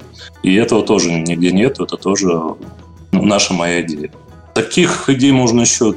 Если бы я знал бы, я бы их выписал еще, потому что так на скидку, может, что-то и забуду. Ну, по этой фиче есть вопрос? На самом деле нет, на самом деле вы, по-моему, очень подробно. Давай, наверное, пойдем по вот дальше про то, что сделали правильно. И интересно, ну, про карманную версию ты уже немножко рассказал. Расскажи вот про не пошли тупо в клоны, потому что у вас действительно я почитал вашу страницу чем отличается игра от других, и у вас действительно вот это вот как здесь, на самом деле нет, как здесь, как на самом деле здесь. Это интересный подход, когда берутся элементы из разных игр и вмешиваются вместе. Но, как правило, вот принято считать, ну, вы уже нарушили кучу правил, которые там должны быть. Как правило, принято считать, что это плохая практика, потому что эти элементы э, в играх э, вместе не, не сходятся по какой-то причине, там, геймдизайнерской. Вот, по какой-то причине оно не работает вместе. Обычно смешивают там две игры. Вы же намешали там солянку из э, десятка, наверное, э, механик э, разнообразных. У вас оно работает. Но учитывая, что вы собрались на геймдевру и делаете игру мечты, не имея опыта в разработке, почему бы нет? Как бы... Почему бы нет, совершенно? Да, я, я, ну, я, потому что вот по классике вы на Шли, наступили на, на все грабли, которые только можно. Мы, у нас просто перед, перед вами были разработчики, которые тоже наступили на все грабли, на которые только можно. Но у вас получилось. Ну, я бы не сказал. Мне... Ну, я не сказал, что мы прямо все-все-все наступили. То есть, например, тоже фичи-катинг мы постоянно делали. Движок в чистоте и все-таки такой более-менее используемый. У нас не свой движок, а все-таки худо-бедно используемый движок. И ну, я бы не сказал, что в разработке мы на все грабли наступили. Я, я бы не назвал это грабли, на самом деле. Вы нарушили все неписанные правила разработки. А это, на грабли-то у вас... Спасибо. Да. На самом деле очень приятно, потому что именно этим мы тут все занимались. То есть мы делали то, что не делал никто другой, потому что это ну, именно концепция такая, какого должны были быть игры, которых ну, я, в частности, и многие, кого я знаю, ожидали. То есть это такой... иммерсив такой, типа Dwarf Fortress, но в то же время сетевое, в то же время full loot, и в то же время пэ вэ пэ и боевка милишная, и конница, и лучники, и, и замками застроиться, и, то есть, ну, в общем, мир. По большому счету мы отталкиваемся от того, что должен быть реалистичный средневековый мир. И все, что в мире происходит, то есть мы, в принципе, это в основном от реальности такой в целом отталкиваемся. То есть те же формации, да, они в реале не дают каких-то бонусов волшебных, как у нас, ну, не волшебные, они реальные. Но опять-таки, поскольку у нас физичная боевка, и реально можно, замахиваясь двуручом своего, рубануть сбоку в строю, в строю, то, соответственно, все должны, грубо говоря, точковые удары использовать. Это в нашей системе более-менее работает. Но плотный строй, например, легко конницы продавливается. Но против конницы можно пиками встать в две-три шеренги, и пики у нас имеют бонус против конницы и останавливают их даже на галопе. То есть вот эти вот все элементы такого баланса, ну, они чем-то где-то реальностью вдохновлены, где-то реальностью из других игр. Ну, то есть другие игры, в которых... которые, в свою очередь, реальностью вдохновившись, это реализовали. Ну, то есть, например, еще один из предтечей — это Medieval два для меня. Total War. Вот. Вопросы поэтому? Да нет вопросов. Мне пока, да, у меня пока нет. Слушай, я как-то действительно чувствую, как на лекции я его слушаю. Ну, извини, зачем перебивать специально. Не, нет, это хорошо. Зачем перебивать лектора? Вот так хорошо идет по материалу. Ну, как всякий хороший лектор, я делаю паузу и спрашиваю, есть ли вопросы, потому что ответить. Да-да-да. На всякий случай напоминаю, что для Сергея самый идеальный подкаст, когда мы молчим, гости все рассказывают. Ну, не то, что мы там совсем молчим весь подкаст, мы должны там в начале шутки сказать, продавная это рассказать. Свою обязательную программу Девнайту откатали и включаем в третий микрофон и пошли спать. Я бы сказал так, что хотелось бы, чтобы больше говорили гости, чем мы, чтобы не получалось, что там есть подкаст про нас. Ну, такого у нас на самом деле обычно не получается, но... Ну да. Слава богу. А, по поводу фичеката. Вот, я, я просто в план смотрю, я знаю, что ты будешь заранее рассказывать, читер.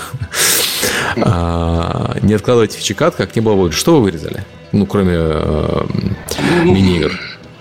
Но, например, кастомные дома. То есть у нас был план делать дома, ну, примерно как это делается в Расте или там в Урме, то есть по стеночкам, по модульно.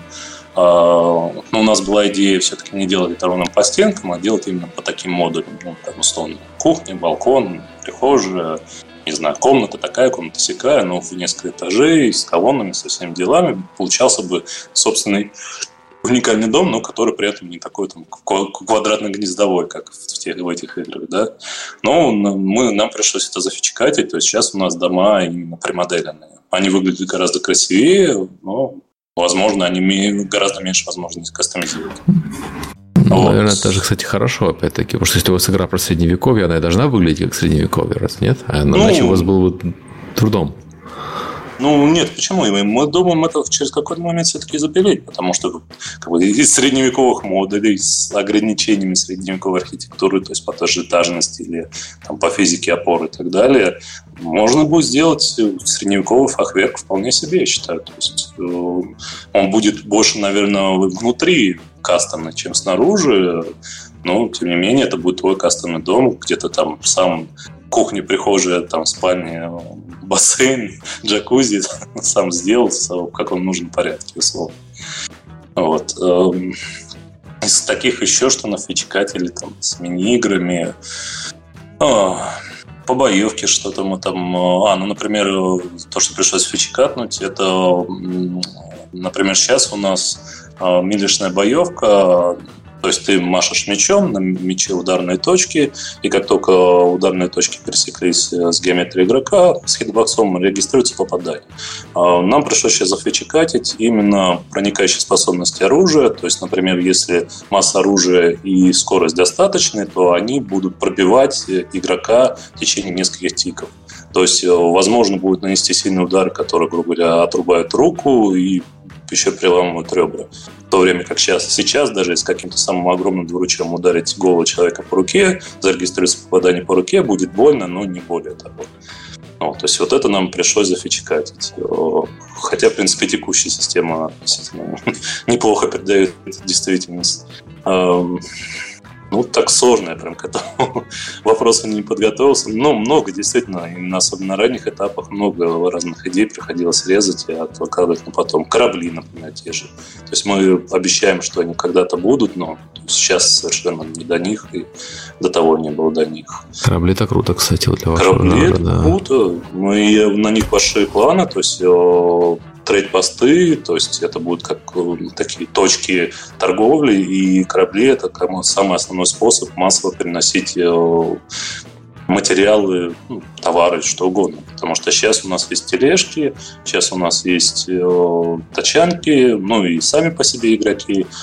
Но когда речь идет о каких-то массовых строительных работах, как правило, строительные материалы, если их рядом нельзя добыть, это там, например, мраморные плиты или там планец или еще что-то, то есть то, что тяжелое, то, что нужно тащить. Вот корабли бы здесь, я думаю, многим бы понравились, помогли. То есть я кстати, ходил. Кстати, вот вопрос не про фичекатинг, а наоборот, как остановить бесконечный поток мысли, потому что проект большой, интересный, и как, что вы делаете вообще с идеями? Как с идеей появляется у кого-то из членов команды или у сообщества, какую вы пропускаете, какую нет, как вы с ними работаете? Ну, во-первых, все идеи мы так или иначе где-то пытаемся сохранить, но вот у нас есть... Сейчас, где вы их храните?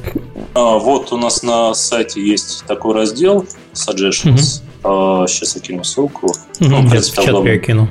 Да, вот, то есть, собственно говоря, мы ее запилили где-то с полгода назад. Это один еще один из способов, ну, кроме роудмапа, мы до нее дойдем. Это еще один способ взаимодействия с комьюнити. То есть это такая формочка, где ты можешь предложить свою идею, и другие игроки ее лайкают, дизлайкают, вотят, комментят и все такое. Собственно говоря, по этому принципу мы, например, определились с видом нового джи ю ай, который у нас будет на релизе. По этому же принципу мы от От, отобрали две таких идеи, которые мы все-таки все еще надеемся запилить к релизу. Это, например, погодная погода и животное, чтобы тащить тележки.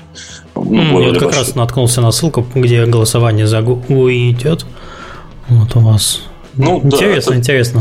То есть вот. Вы перекладываете такие, ну и всегда есть повод пообщаться с комьюнити и делаете для себя очень полезную работу. Вот просто кто, кто этим кто, ну, ты этим занимаешься, как я понял, там из предыдущих. Ну, вопросов. Конкретно здесь это просто мы даем механизм, он работает. Ну, mm-hmm. конечно, периодически смотреть, просматривать, ну, опять-таки, делаешь сортировку там по большим лайкам и вотам, и вот они то, что хочет комьюнити. В общем-то, это абсолютно же честно, правильно? Вот. Ну, а так можно посмотреть какие-то идеи, хорошо. Ну, конкретно сейчас, у нас через месяц планируется полный релиз, то сейчас у нас, конечно, перенасыщение идей, и уж точно для новых идей, а стабильности, все, выйдено полировать и так далее. Но, в принципе, этот механизм мы планируем оставить, и он себя хорошо показал, и все по-честному. А, а люди не обижаются, что на их м, замечания или предложения там не обращают внимания? Это же огромная работа, я просто сам по себе знаю, что если человек пришел, написал на форум, а ему никто там из разработчиков не ответил, или там его заклевали другие участники форума, а они убежаются, уходят. Вы как-то это контролируете? Life is Feudal. Понятно. Это у нас, не, ну на самом деле это у нас такой э, девиз везде. Подожди, это, это синоним «идите в жопу», что ли? Это же синоним жизни жестокой. Американцы, например, американцы, например, игру иногда любят называть Life is Futile. То есть feudal и futile очень созвучны. И очень передают часто те моменты, которые могут возникнуть вне или около игры. Ну, на самом деле, я абсолютно с вами согласен. По возможности я стараюсь взаимодействовать с комьюнити и на Steam, и на наших форумах. Они как-то более близки к нам. И, ну, опять-таки, через анонсменты мы говорим, что вот, ну, скоро выберем топ, давайте, ребята, голосуйте, ваш фидбэк важен. И, в общем, действительно, люди в комментах опять такие фидбэчит. Ну, то есть, поскольку у нас есть комьюнити-менеджеры отдельно на Steam из разряда фанатов и на social media, и на сайт, то есть с помощью их троих как бы некая такая фильтрация, агрегация и обратная реакция от нас происходит. То есть я прекрасно понимаю, что на большей комьюнити, возможно, нужно больше менеджеров, но пока как, чем богаты, тем и рады. Конечно, мы стараемся никого не обидеть, но надо понимать, что вот всем, всем, всем мил не будет, что же. То есть здесь в какой-то степени приходится жертвовать. Ну, как раз в чате у нас сейчас э, на эфире просят рабов сделать. Ну, а, что, раб, что ли? Ну, хорошо. Личные рабы. Это для фри-то-плея идея просто. Вот кто в Беславе играет, начинает с раба. Да, задонатил, уже не раб, все окей. Отлично, выкупился у разработчиков. Кстати, хорошо. Кстати, насчет еще одно правило, ну, не знаю, не правило, еще одна наша, наша оригинальность, это э, модель э, монетизационная, которую мы планируем. Uh-huh. А, да, то есть, собственно говоря, сейчас Life is Feudal Your Own, все по-честному, buy to play, купил, играешь, все, все здорово. Мало того, сейчас те, кто покупает uh, Life is Feudal Your Own, они автоматом получат доступ uh, к бета и релиз версии MMORPG. То есть они, по сути, покупают две игры. Uh, этим частично оправдана цена, которая сейчас по, по, по зарубежью тридцать девять целых девять десятых долларов. Ну, короче, сорок, сорок баксов. Вот. Uh, про цену мы потом, потом поговорим, это тоже интересный момент. Это Life is Feudal Your Own. С MMORPG идея такая, что игрок заходит, качает клиента бесплатно, заходит в игру, оказывается на Ньюби острове. То есть сейчас все, кто играет в Your Own версию, они на Ньюби острове. Он там бегает, прыгает, строит, ломает, терраформит. Ну, то есть играет свою игру практически без ограничений. Но э, этот остров, как в фильме «День сурка», раз в сутки все сбрасывает обратно в исходное состояние.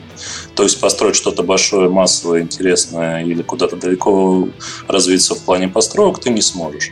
Но ты сможешь прокачать скиллы, тоже они будут закаплены на, некотором, на некоторые отметки. Сможешь понять боевку, сможешь понять вообще, тебе нравится или нет. А если тебе понравилось, ты можешь купить единожды билет на основной континент. Но билет на одного персонажа.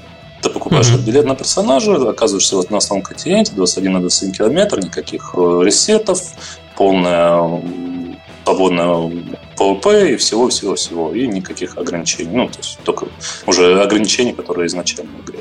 Вот.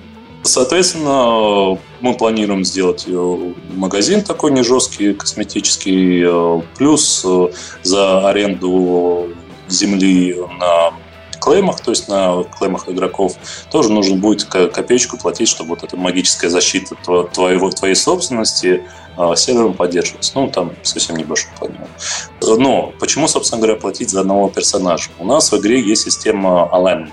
Ну, карма по-русски, грубо говоря. То есть, если ты бесконтрольно убиваешь других игроков, или там на, на чужие клеймы заходишь, трэспасинг, или воруешь, или, ну, то есть ведешь себя плохо, у тебя падает карма. Чем меньше у тебя карма, тем больше скиллов при смерти ты теряешь. Здесь, а кто решает, что ты ведешь себя плохо? Игра, то есть она детектит все просто. То есть если... А что, было... что с точки зрения игры плохо, а что хорошо?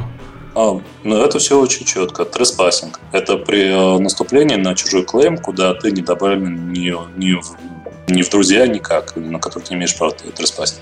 При этом только, разумеется, если трэспассинг был замечен хозяином клейма. У нас даже сейчас уже есть обилка, трэспассерс, там свист такой раздается, эй, ребята, ату, ату их. И если ты попал в радиус этой обилки, и ты на чужом огороде, да, на чужом клейме, тебя, ты становишься криминалом, теряешь алаймент. Тебя можно поатаковать некоторое время, прогнать, и, ну, и ты потерял алаймент. Если могила, которую ты не убивал, которая не твоя, ты ее открыл и забрал оттуда вещи, это значит, ты... как его...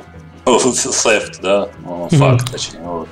Если ты напал на кого-то за ассалт, на кого-то, с кем твоя гильдия не в, не в официальном состоянии войны, и который не был криминалом. То есть обычный, спокойный человек. Это взял, на него напал. За ассалт тоже минус алаймент. Если ты его вырубил, в нашей игре два хелсбара, то есть, соответственно, реальной жизни и степень сознания. То есть если ты используешь дробящее оружие глухое, ты можешь игрока вырубить, облутать с него все вещи и убежать. Ты не убьешь его, то есть он сохранит свои скиллпоинты, а ты не будешь убийцей, ты будешь просто разбойником. Ну и, соответственно, остается убийство, это самое тяжелое прегрешение, как я уже сказал, то есть не до, если этот, у тебя не было основания его убивать, то есть его не в состоянии войны, он не криминал, и пятое, десятое, то тогда ты потеряешь карму. Если ты потеряешь очень много кармы, там, там, минус сто, минус двести, при каждой смерти у тебя половина скиллов будет просто вайпиться. То есть после двух-трех смертей ты будешь ну, просто, ну, про, просто, грубо говоря, ньюб, который ничего уже нормально, никакое оружие поднять даже не сможет. И это, этим самым мы минимизируем вот этот беспрерывный гангфест, который во многих таких играх происходил и который, я считаю, тоже убивал. То есть того, что бесконтрольное убийство всех, кого вижу. То есть здесь есть такой элемент взаимодействия, что а нужно ли мне его, действительно ли я хочу. То есть, и это, чтобы не было такой возможности, что ты понаубивал кучу людей, потом взял, вышел, создал нового чара и заново взялся за эти дела. Вот поскольку создать нового чара и завести его на основном континенте будет стоить денег, мы планируем, что это должно неплохо сработать как такой сдерживающий аспект. Чтобы, ну, то есть, как говорится, сдерживать. Окей, я, я вообще предлагаю, у нас прошло уже полтора часа подкаста, да, про да. фичи больше не рассказывать. Суда, я смотрю, ну, просто... нас, на самом деле про выставки вот я бы поговорил. Да, вот Владимир так увлеченно рассказывает, очень приятно послушать. Это хорошо, но мы хотели бы ближе сейчас к именно к инструментарию, к... Вот, к выставкам, в частности, по пункту у нас идет. Угу. Где вы участвовали, что это вам дало, что сработало, что нет? А-а-а. Расскажи. Ну, да, конечно, мы участвовали в пакс South в Техасе, пакс East в Бостоне и и три в Лос-Анджелесе. Uh-huh. А, ну, мы там хорошо участвовали, у нас был стенд-крепость такой, ну, он сейчас в Америке остался у рыцарей, мы про броню аутентичную туда, там сначала там арендовали, потом туда перевозили. А, в принципе, би ту си конференция, это пакс South и East, дали такую общую известность какой-то нашей игре, но прям по продажам именно прям так, я не сказал бы, что какие-то заметные спайки. До этого вы ни на какие проф-ивенты не ездили? Нет, хочу нет не ездили, mm-hmm. не было возможности. Это был да. первый, угу, окей. пакс South был первый, пакс East второй, и три третий. На этом хватит в этом году. Вот. А, хорошо у нас сошел такой вариант, как раздача ключиков или футболок, маек, здесь значки есть и все такое, а, за ретвит. То есть у нас был сделан стенд с, с концепт-артом нашей игры, были рыцари в реальных доспехах, ну и там викинг, и монгол, с которыми люди фотографировались, и это инстаграмили, ретвитили, показывали нам на, с хэштегом Life is Feudal, и мы за это давали им плюшки, либо ключики, либо там футболочки, либо еще что-то. Это вот в какой-то степени создало такой спайк интереса к игре, то есть ну, тупо по хэштегам это было видно, ну и по заходам на страничку, по всему. Ну, Ну, mm-hmm. я бы не сказал, что от этих двух конференций был такой вот прям мегаэффект. От и три был хороший эффект в плане развития бизнеса. То есть, например, на и три мы познакомились с voice-over артистом хорошим. На и три мы познакомились с компанией, которая нам по маркетингу и даже сейчас помогает с инфлюенсерами, в том числе, взаимодействовать. Мы познакомились... Как название компании, кто вам помогает? Это two games, эй ди two games. Okay. Вот. Познакомились с... А они какой ну... маркетинг делают? Глобальный или какой-то территориальный? Нет, не глобальный. У них есть разные каналы по, по всему миру. Даже, я бы сказал, у них меньше англоязычных, по-моему, каналов, чем разных других миров. Вот. Ну, я имею в виду, у них там и Бразилия есть, и Германия, и Канада, и, в общем, и Италия. Подожди, это маркетинг или пиар? Это маркетинг, лучше я бы сказал. Mm, ну, okay. ну да, маркетинг и в какой степени реклама. Вот, продолжаем. Познакомились с соотечественником нашим, который живет в Майами, который тоже на Steam выпустил игру, более-менее как-то окупился, зажегся нашими статами нашей игрой, и, в общем-то, сейчас мы на той стадии, что мы лицензировали ему движок, и он делает игру... Конкурента. Нет, в другом сеттинге просто. То есть я, наверное, не могу много всего рассказывать. Но... Life is sci-fi. Не sci-fi, окей, стимпанк. Life is стимпанк. Да, да, да. Окей. То есть, соответственно, тоже нам такой полезный бизнес-оппортюнити. Ну и, в общем, именно такого рода много эффекта дало. И, ну, конечно, самое главное, благодаря пиарщикам нашим Sandbox Strategies, они нагнали к нам туда... журналистов, и очень-очень позитивную, хорошую, спасибо им, статью зафичерили на полигоне нам. То есть хорошо и об игре, и нас самих mm, отозвались. Это хорошо. Главный редактор полигона, прошу прощения, запамятовал, как его зовут. Ну и мы на первой странице повесили. Слушай, так. Ну полигон же на самом деле это в основном консольная аудитория. У вас был какой-то эффект от него? Все консольщики купили себе компьютеры. Не, ну на самом деле, почему же? На том же Steam про полигон знают, читают. И, конечно, может, не очень любят, но в целом это все-таки на это, на слуху такой сайт. Нет, это понятно, но я вот все-таки про эффект. Я бы сказал, прямого, наверное, тоже, опять-таки, ну, по крайней мере, очень заметного не было, хотя был всплеск небольшой. Но я бы сказал, самый главный для нас результат был за то, что нам стало гораздо проще общаться с ютуберами, потому что мейджор ютуберы читают прессу. Прессе, которую мы, а мейджор-прессе мы до этого нам не удавалось засвечиваться, поэтому и мейджор-ютуберы на нас так смотрели, ну, some obscure русские, да. То, что о нас, да, то, что о нас написали в прессе, уже сразу как-то так уже можно было, можно этим немного показывать, бравировать, они понимают, что если уважаемые редакторы издание написало и не постеснялось и все такое, то, ну, наверное, можно им доверять. Плюс, опять-таки, чем нам повезло с нашими пиарщиками, они нам позволили выйти нормально на маркетинговое отдел Steam и общаться нормально с ними. Потому что, я вот сейчас расскажу тоже небольшую хохму, когда мы запустились на Steam, пришел момент, когда нам должен был прийти первый транш на довольно-таки крупную сумму.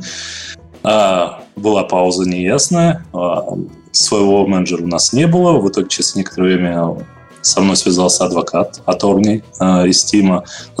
И так с прищуром в скайп-конференц-коле начал спрашивать, так кто вы такие, откуда, почему о вас раньше не было слышно, можно ли вам доверять и т.д. и т.п. Ну, не удалось его убедить, что вот мы уже приехали в новый офис, вот мы КОА-команду собираем и расширять штат собираемся, и все, и не собираемся в сибирские леса сбегать и так далее. Он попросила отослать всяких документов, потер, ну, этих уставных, сказал, у нас есть русские, они прочтут, поймут, что мы реально легитимны.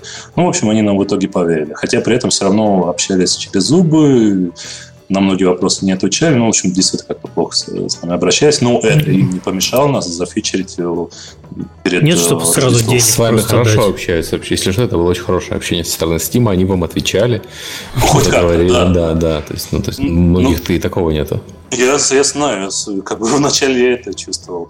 Но, собственно говоря, благодаря пиарщикам нам удалось на маркетинговый отдел выйти, и нам через вице-президента выделили менеджера, с которым теперь стало все получше. То есть, ну, например, нам week-long deal сделали в июне, и, то есть там десятикратное увеличение продаж в течение недели. Это Это вполне реально ощутимый результат, как косвенный результат пиара. Вот. И, и тут как раз связанный вопрос проблемы с промоутом у вас везде, так как невозможен толком питч. Ты имеешь в виду, что проект нельзя описать в двух словах? Одни, я... Да, в двух словах невозможно. Да, это сложно. И, и это вам мешает выходить как-то на контакт с теми же ютуберами, с той, с той же прессой? Да, да. Ну, то есть нельзя сказать, вот как, как многим играм, да. То есть... Майнкрафт в космосе, например. Май, да, Майнкрафт в космосе, совершенно верно, да. Вот. Да, вот Space вот... Engineers, Майнкрафт в космосе, все, это полностью описывает игру. У нас так нельзя сказать, и это проблема. И когда начинаешь говорить, что это целый мир, и это все комплексно, ну, а вы же, я думаю, тоже знаете, там инженеры, ютуберы, ой, инженеры, журналисты, ютуберы, они mm-hmm. все люди заняты, если им говорить, что тут нужно... час просто вкурить, разбираться в механике, и там потом, даже если в режиме КМ ты в чем-то разберешься, это не ну, значит... Заберите Майнкрафт плюс Ultima Online, у вас на самом деле так примерно пич должен звучать. Плюс в средневековом, Blade, в средневековом сеттинге. Плюс Mountain Blade, средневековый сеттинг. Нет, плюс... нет, нет. Нет, боевку сеттинг... можно исключить как раз у вас. Да, от Mountain Blade только боевка, а самое главное, что вот описание мира и что, что нужно делать. Это ну, основная боевка да. у вас, я так понял, она, ну, она есть, это, не знаю. Ну, многим это довольно-таки важно, да, да, конкретно нас. Ну, вот... Да, еще важно, другое сравнение, которое важно. Хуже. У вас игра очень похожа на Анна, только ты играешь от первого лица. Это тоже неплохо, согласен. Анна от первого лица, тоже вариант. Ну, объявите конкурс. Вы же так любите с комьюнити общаться. Пускай они за вас все придумывают, и самим вообще ничего не надо будет делать. Кроме шуток, на самом деле, мы планируем объявить конкурс на ревью и на питч, и, возможно, действительно его скоро сделаем. У нас сейчас буквально недавно закончился конкурс на лучший замок, построенный в игре. Причем у победителей мы просим у них дамп базы, и в новом промо-ролике мы прилетимся к базам, чтобы показать, что можно сделать. Я еще в чат кину результаты этих скриншотов. Результаты, которые там Эту есть. Ссылку можно расшарить в чат? Да, можно расшарить, там ничего секретного нет. Уже okay. сейчас, ну, буквально пару часов назад я анонс запилил на Steam с победителем. Потому что это публичная инфа.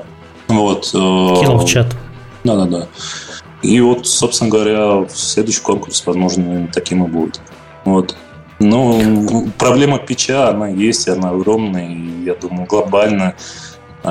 никуда не деться, потому что, опять-таки, да, даже survival, у нас тоже есть survival элементы, нас многие равняют по survival, но у нас survival элемент — это одно из ну, да, у вас просто проблема в том, что вы взяли очень много референсов да. с разных проектов, да. а, я не знаю. Слушай, там я вот... не скажу, что на самом деле у вас э, симулятор э, средневековой жизни, и вам да. надо на, на, это, на это выбирать, то есть вам не надо выбирать на другие проекты, э, да. если нужно. У вас симулятор средневековой жизни от первого лица. Вот. А, ну, и человек сразу же у себя будет дорисовывать ну, в голове все остальное и боевку. Он не думает, что вы там на лазерных мечах будете драться. То есть он этого не ожидает. Раз ну, симулятор, значит, должна быть реалистичность. То есть он ну, уже ожидает э, э, всякое. Ну, всякие щас, такие моменты. Сейчас у нас на Steam странице это, по-моему, так и есть. Реалистик, Medieval, Sandbox. Э, ну вот, вот. Ну, вот. Хорошо. Это очень блекло, это все-таки не питч. А, это описывает игру, но не питч. Не, я вот пообщались мы где-то час, да, я понял, что для тебя это не выход абсолютно. Да, да, да. Тебе хочется так все максимизировать. Надо быть ближе к народу. Давайте дальше про завышенное ожидание и управление вообще этими ожиданиями. Это моя фраза, да? Да, это твоя, как ты писал, тебя отдувайся, можно исключить. Нет никаких да не. завышенных ожиданий, я все получил, можно дальше. Не, ну, собственно говоря, это на самом деле то, что у нас плохо в игре, я полагаю, и то, за что мы негативное ревью во многом и получаем, то, что люди видят все на свете, заходят в игру и видят, что нету чего-то. Ну, вот, например, как прекрасный пример с рабами, да, то есть да, наверное, бы это было бы неплохо в средневековье, да, кого-то заковать в колодки и там куда-то утащить. Даже в какой-то игре, ну, Reign of Kings, например, такое было. В Раст такое нашей... есть, по-моему. Не в Расте, это в Reign of Kings есть. Ну, она Растоклоун, по сути, тоже средневековый Растоклоун. Вот. Да, это, возможно, было бы неплохо в нашей игре, но нет у нас этого. У нас и так много других фич, и у нас тупо не дошли до этого руки. Но игроки не ожидают увидеть, разочаровываются, и там либо ждут, когда же мы запилим, либо просто расстраиваться. И в этом, я считаю, проблема нашей игры, что если бы у нас была, ну, casual-платформер с пиу-пиу-лазерами, никто бы не ожидал того, что там будет там терраформик за захват заложников, еще что-то. То есть я понимаю, что это платформер, и чего-то особого там ожидать не стоит. И все понимают, на что идут. А здесь игра, которая симулятор средневековой жизни, сэндбокс и прочее, и в которой многое есть, но не то того, что хочется непосредственно мне. И, ну, я уже сказал, от этого многие расстраиваются. И, ну, мы пытаемся как-то это объяснять, но я думаю, все прекрасно понимают, что когда игрок принимает решение покупки, он смотрит ролик, пару скриншотов, и там максимум первый абзац текста. А в первом абзаце сложно описать, опять-таки, всю игру, все, что в ней есть и нет. Так что вот. Окей, okay. Давай, наверное, про самую важную часть, про техническую. Uh-huh. На, на чем вы уже ты говорил, что вы взяли движок Torque три дэ. Uh-huh. Мне еще все-таки интересует, так как вы большую часть времени работали удаленно, как вы взаимодействовали с командой, какие это инструментарии, чем вы пользуетесь, как синхронизируетесь, да, встречи, конечно, обсуждения, построение линейки. Да, расчеты. Да, да, да. Ну, значит, насчет организации. Чего у нас только не было. Начинали мы вообще, если, может, вы помните, был Google Wave такой, очень классный. О, да. Вот. Очень классный инструментарий, но они его прикрыли. После этого мы пошли на, собственно, на Google Доки, плюс сочетание висели чуть на Google Hangout'ах, но в Google Hangout'ах для конференции десять человек ограничение, для видеоконференции, и, в общем-то, перешли в Skype. Особо часто я...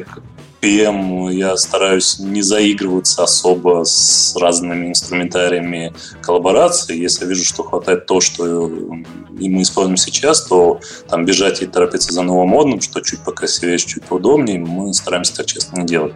Потому что в любом случае переход на новые инструментарии – это некий стресс, лаг и так далее. Мы используем скрам-методику в неком таком кастрированном виде. У меня просто так сажусь по обстоятельствам, что в семье много медиков, и у медиков есть такая хорошая практика пятиминуток. То есть с утра, там, в семь-восемь утра собирается весь... Э- все отделение, и все говорят вкратце, буквально за минуту, что они делали до этого и что будут делать сейчас, и обсуждать какие-то общие вопросы. Собственно говоря, это самый же подход используется у нас. То есть четыре часа дня по Москве мы делаем созвон, ну, как правило, канал разработчиков плюс арт-директора, плюс, может быть, там главный коалит, и обсуждаем, кто что сделал за прошедший день, кто что будет делать в следующем дню. Кратко, без особых холиваров. Если видим, что назревает необходимость что-то обсудить гораздо больше, чем за пять минут, то мы делаем уже отдельную конференцию с теми, кто заинтересован в этом обсуждении. Вот. Таким образом, я считаю, что все...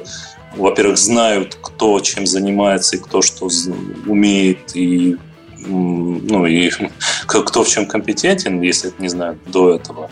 Во-вторых, все могут помочь чем-то. То есть всегда бывает так, что кто-то варится в своем соку, особенно с программистами это часто так бывает, что гордыня, я же хочу, я же могу, а когда кто-то другой говорит, да вот туда зайди две строчки, вот я тебе сейчас покажу, все гораздо быстрее решается. Ну и в принципе, это удобно, чтобы держать руку на пульсе, чтобы знать, кто что где делает. Если не было, например, возможности в течение дня этим заниматься, то по своим делам там, мотался, не отвлекался и так далее. Вот. Собственно говоря, по сути, у нас на период ранней альфы был более такой широкий понятие скрам, потому что мы старались придерживаться родмапы. Вот ссылку, собственно говоря, если не сложно, можете продублировать. То есть где-то один-два раза в месяц выкачивать, выкатывать патчи с определенным контентом, который мы пообещали заранее. И вот это, собственно говоря, было такое нашими спринтами своеобразными. Вот, в двух словах вот так. Размер команды я все-таки напомню еще раз, я не помню. А сейчас около сорок пять, ну, к пятьдесят человек. И то есть вот у вас такие вот пятиминутки работают? Нет, я же сказал, нет, в скрам-митингах не все участвуют. То есть это mm-hmm. именно разработка, плюс коалит, плюс арт-директор. У арт-директора проводит свои пятиминутки по необходимости, ну и дальше по техническим... По, по необходимости мы уже созваниваемся свободно, там втроем, вдвоем, четвером, так нужно что-то обсудить. Ну и, соответственно, групповые чаты в скайпе и так далее. Окей. Mm-hmm. Okay. Так, про движок. Да, про движок и про то, как вы там синхронизируетесь именно в, в плане разработки. Где у вас все лежит, именно исходники. Пару пароли левки. Ну, конфлюенс там. Есть технология-то какая? У нас Git, мы используем Git, не GitHub, Git, собственно, сервак. Я не смогу точно сказать название, но, собственно говоря, обычное управление ветками. На каждую фичу своя ветка. Каждый разработчик создает, если необходимо, свою ветку. Есть мастер, который мастер-ветка, в которую мерджит один-два ведущих разработчика после код-ревью фичи, и после того, как она оттестена в ветке кью эй. После этого мастер, сборка мастера тестируется уже целиком, и из этой сборки мастера формируется релизная ветка, в которой там уже все необходимо там добавляется, вычитается, да, продакшн. И из mm-hmm. этой релизной ветки происходит пуш в Steam. Вот, то есть так это работает в двух словах. Насчет движка я уже в двух словах сказал.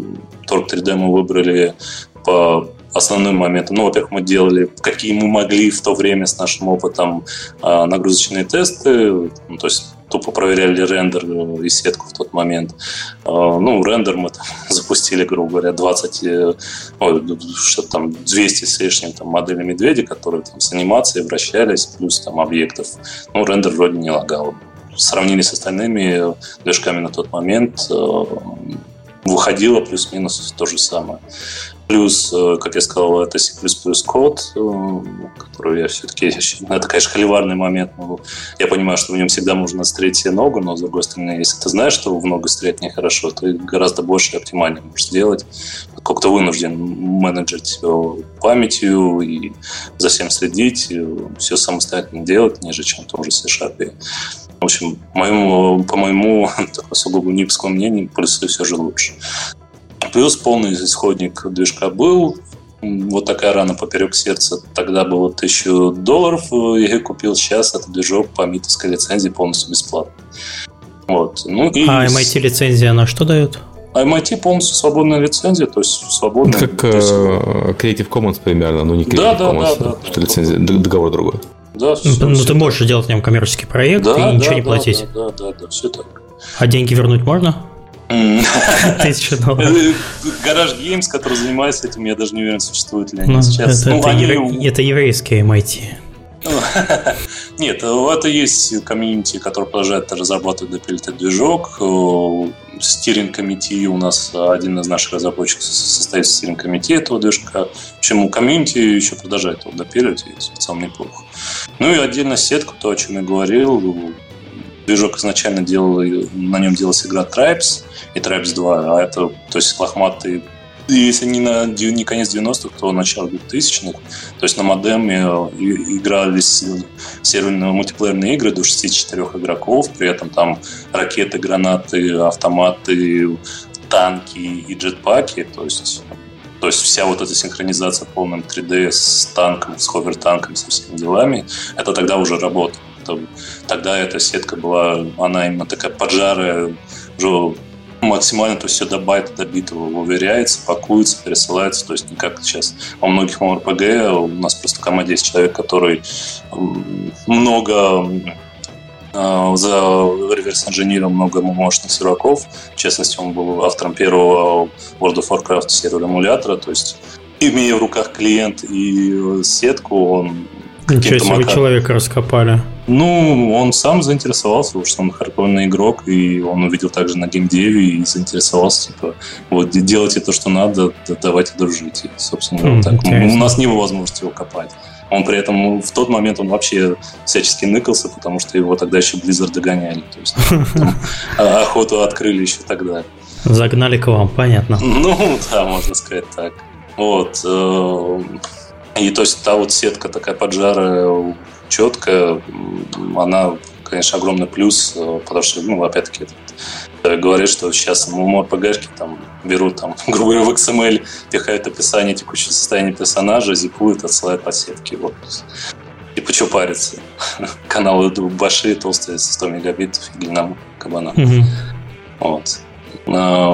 Ну, в общем, это, наверное, основное. Ну и, как я уже сказал, была помощь дружественной команды, разработчиков, которые уже довольно-таки далеко продвинулись в запилении своего РПГ, и которые ну, много нам чем помогали и помогли, собственно говоря.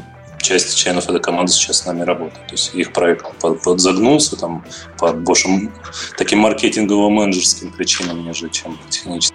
Вот, и поэтому так вышло. Ну, давай такой завершающий момент, mm-hmm. что, чтобы подытожить.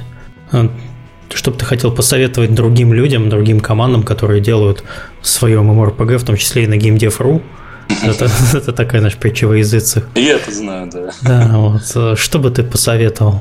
Основные выводы из вашего жизненного опыта пятилетнего?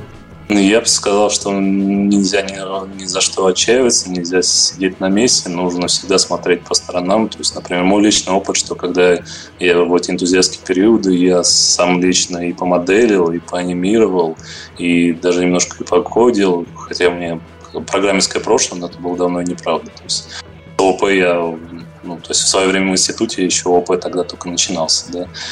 Вот. И то есть все сам своими руками поделал, чтобы понимать, как это что делается. И, то есть, если ты типичный директор из геймдев точка ру, то тебе по-любому надо в первую очередь самому все поделать, а mm-hmm. потом уже попытаться что-то просить от других. Вот. Ну и не опускать руки, если уверен в своей идее, идти до конца. Как, как бы сильно судьба не била под их. То есть, ну, я сразу говорю, это была боль, когда у нас не вышло с Indiegogo, когда все выглядело плохо. Ну, как бы собрались и вперед пошли дальше. То есть, именно так и надо. На самом деле, да, так оптимистично очень все звучит. Ну, так и должно быть. Верно. Ну и какие у вас ближайшие планы? Ближайшие планы вполне себе четкие. Вот, э, в конце октября, в конце октября у нас планируется полный релиз. Э, то есть уже не ранний доступ, а именно прям полный-полный релиз. Э, по его результатам, я надеюсь, они будут хорошие. Ну, в любом случае мы планируем продолжить, разморозить разработку MMORPG. То есть мы планируем поддерживать обе версии. То есть и карманную Euron-версию, патчить в нее, добавлять его функционал, и параллельно будет добавляться в эм эр пи джи-версию. И мы планируем где-то в марте следующего года, две тысячи шестнадцатого, начать такие полузакрытые, может даже открытые бета-тесты эм эр пи джи. То есть уже вот этот самый двадцать один на двадцать один километр мира, шоу, mm-hmm. на котором можно трансформить, строить замки, защищать их клеймами, дружить с одними, дружить против других. Ну, то есть вот это вот вся... И я-то просто, как я говорю, как игрок, многое уже на, на своей шкуре прочувствовал, как это бывает метагейминг, когда кто кого кем назвал... Гильдия пошла на гильдию Б, гильдия Б позвала гильдию С, гильдия сказала, а, вас слишком много, и мы сейчас позовем еще Д и Е, и в итоге полсервера месяца друг с дружкой, потому что это и весело, потому что кто-то вначале что-то маму склонил неправильно.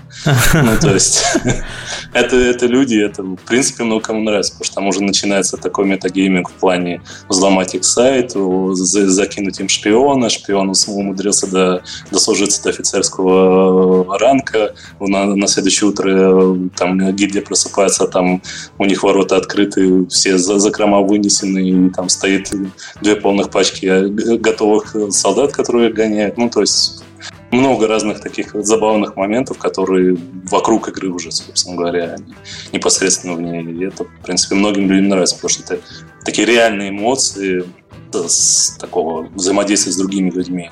При этом, ну, я опять-таки по своему опыту, играешь в какой-то гильдии, а вот там вот чувак из Японии, у него свои взгляды, кто-то из Испании, кто-то из Италии, кто-то американец.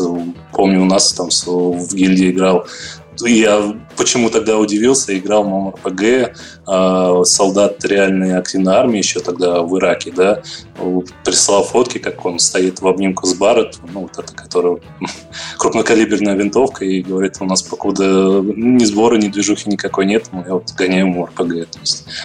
И это тоже был такой полезный экспириенс. Интересно, кстати, что ему на компьютере разрешено было играть, обычно запрещают. Не, а на самом деле они у них разрешают, ну, может, как-то мониторят, но они разрешают, потому что это вам помогает сбросить стресс. Это понятно, я просто, ну, тут британская часть стоит, у них только консоли разрешены. Ну, слушай, Серега, вам не приходили в свою бытность письма от игроков из тюрем, например, из российских. Из тюрем-то понятно, тюрьма это все-таки, ну... Там они, у них компьютер э, вечером разбирается для утреннего шмона. После утреннего шмона они собирают компьютер, весь день играют, а вечером разбирают и прячут по, по матрасам. Все вот так вот работает. Ну, кого-то тот говорил тогда, что это, в общем-то, не...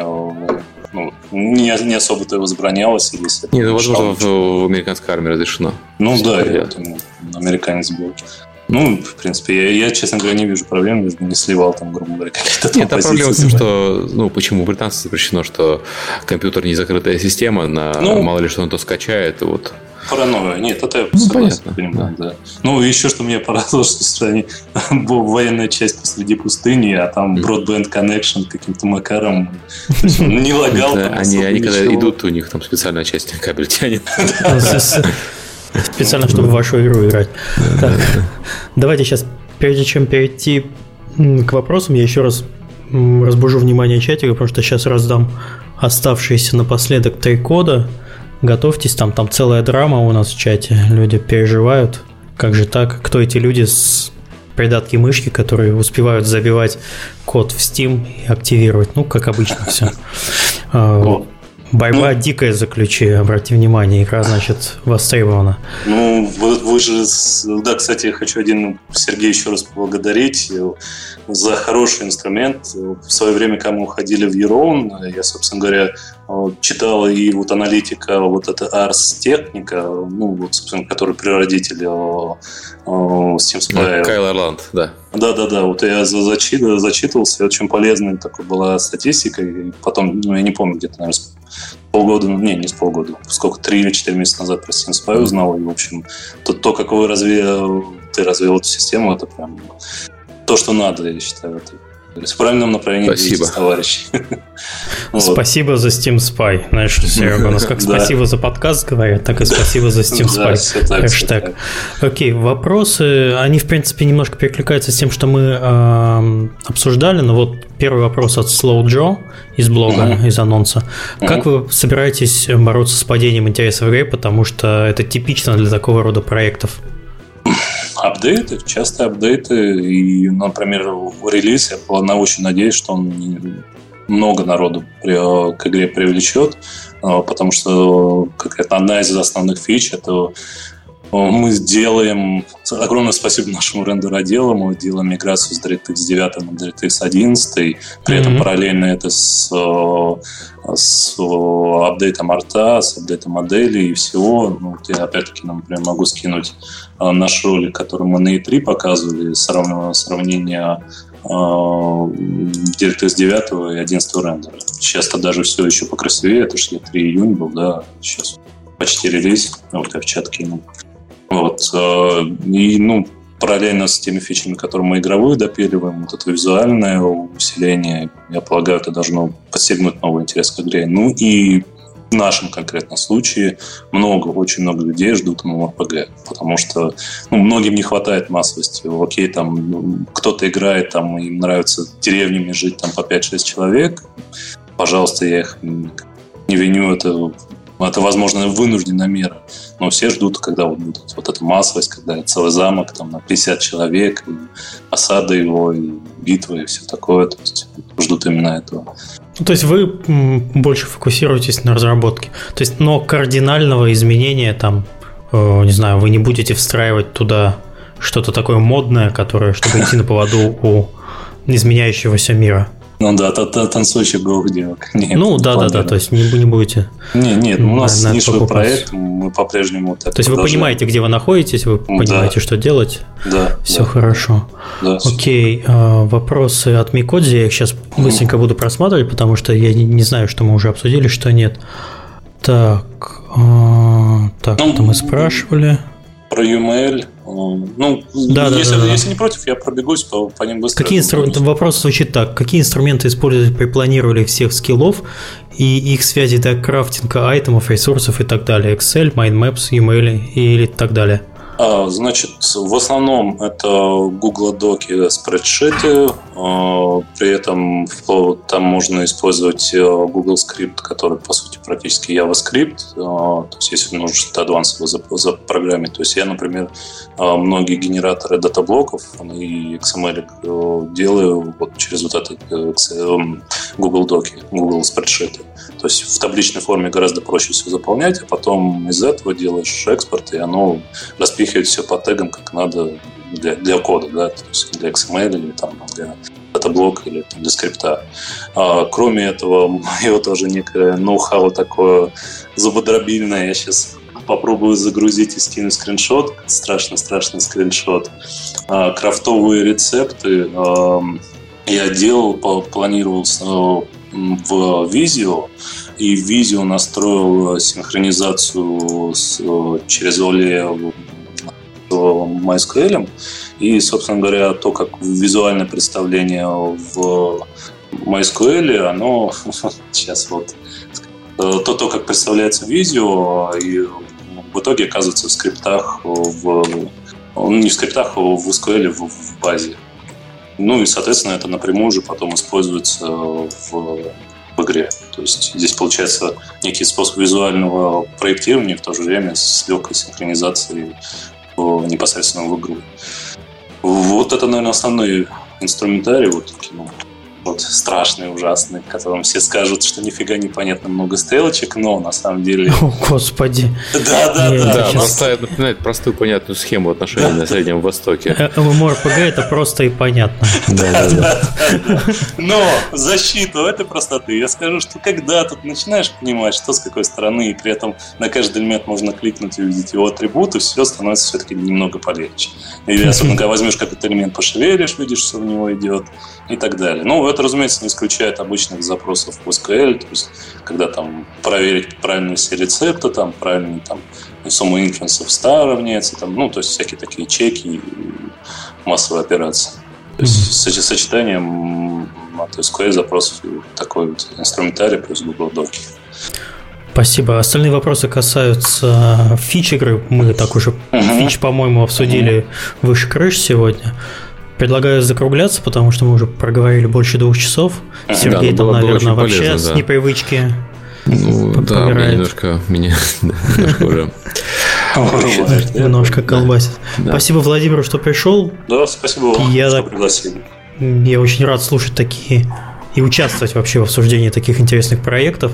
Если у тебя будет еще что рассказать, может быть, более детально по какой-то одной, не просто про проект, а про определенные возможности, там, не знаю, вот, например, серверную часть, или у тебя есть специалисты по каким-нибудь всегда, определенным моментам, пишите нам, если у вас есть какие-то идеи, про что вы хотите рассказать, или поднять какую-нибудь тему в подкасте, там, не знаю, про оптимизацию сети, графики, всего, всего чего угодно, пиши. Спасибо, с удовольствием поговорю про графон в меньшей степени, про геймдизайн. не, не только ты, а в смысле у тебя на работе есть люди, которые жаждут э, а, поговорить вообще. Поспрашиваю. Да, конечно. Все, ну, я, я хочу, да, извините, ага. спасибо, тоже хочу просто сказать, что я стараюсь максимум держать руку на пульсе и, в принципе, по, недаром себя техническим директором тоже считаю, потому что по многим таким на довольно-таки высоко-среднем уровне вопросам техническим я, в принципе, более-менее разбираюсь. То есть, конечно, я не могу сказать, как это, но ну, даже и на уровне классов я могу кое-что объяснить. Вот. Ну, прям подробности реализации, наверное, конечно, не отвечу. Вот. Про терраформинг можно рассказать, как он у нас реализован, про сетку, про серверную часть, про геймдизайнерские решения. В общем, приглашайте, это ваше время, я всегда с удовольствием. Все, спасибо, всем пока. Спасибо. Пока, Владимир. Спасибо, всем пока. Пока-пока.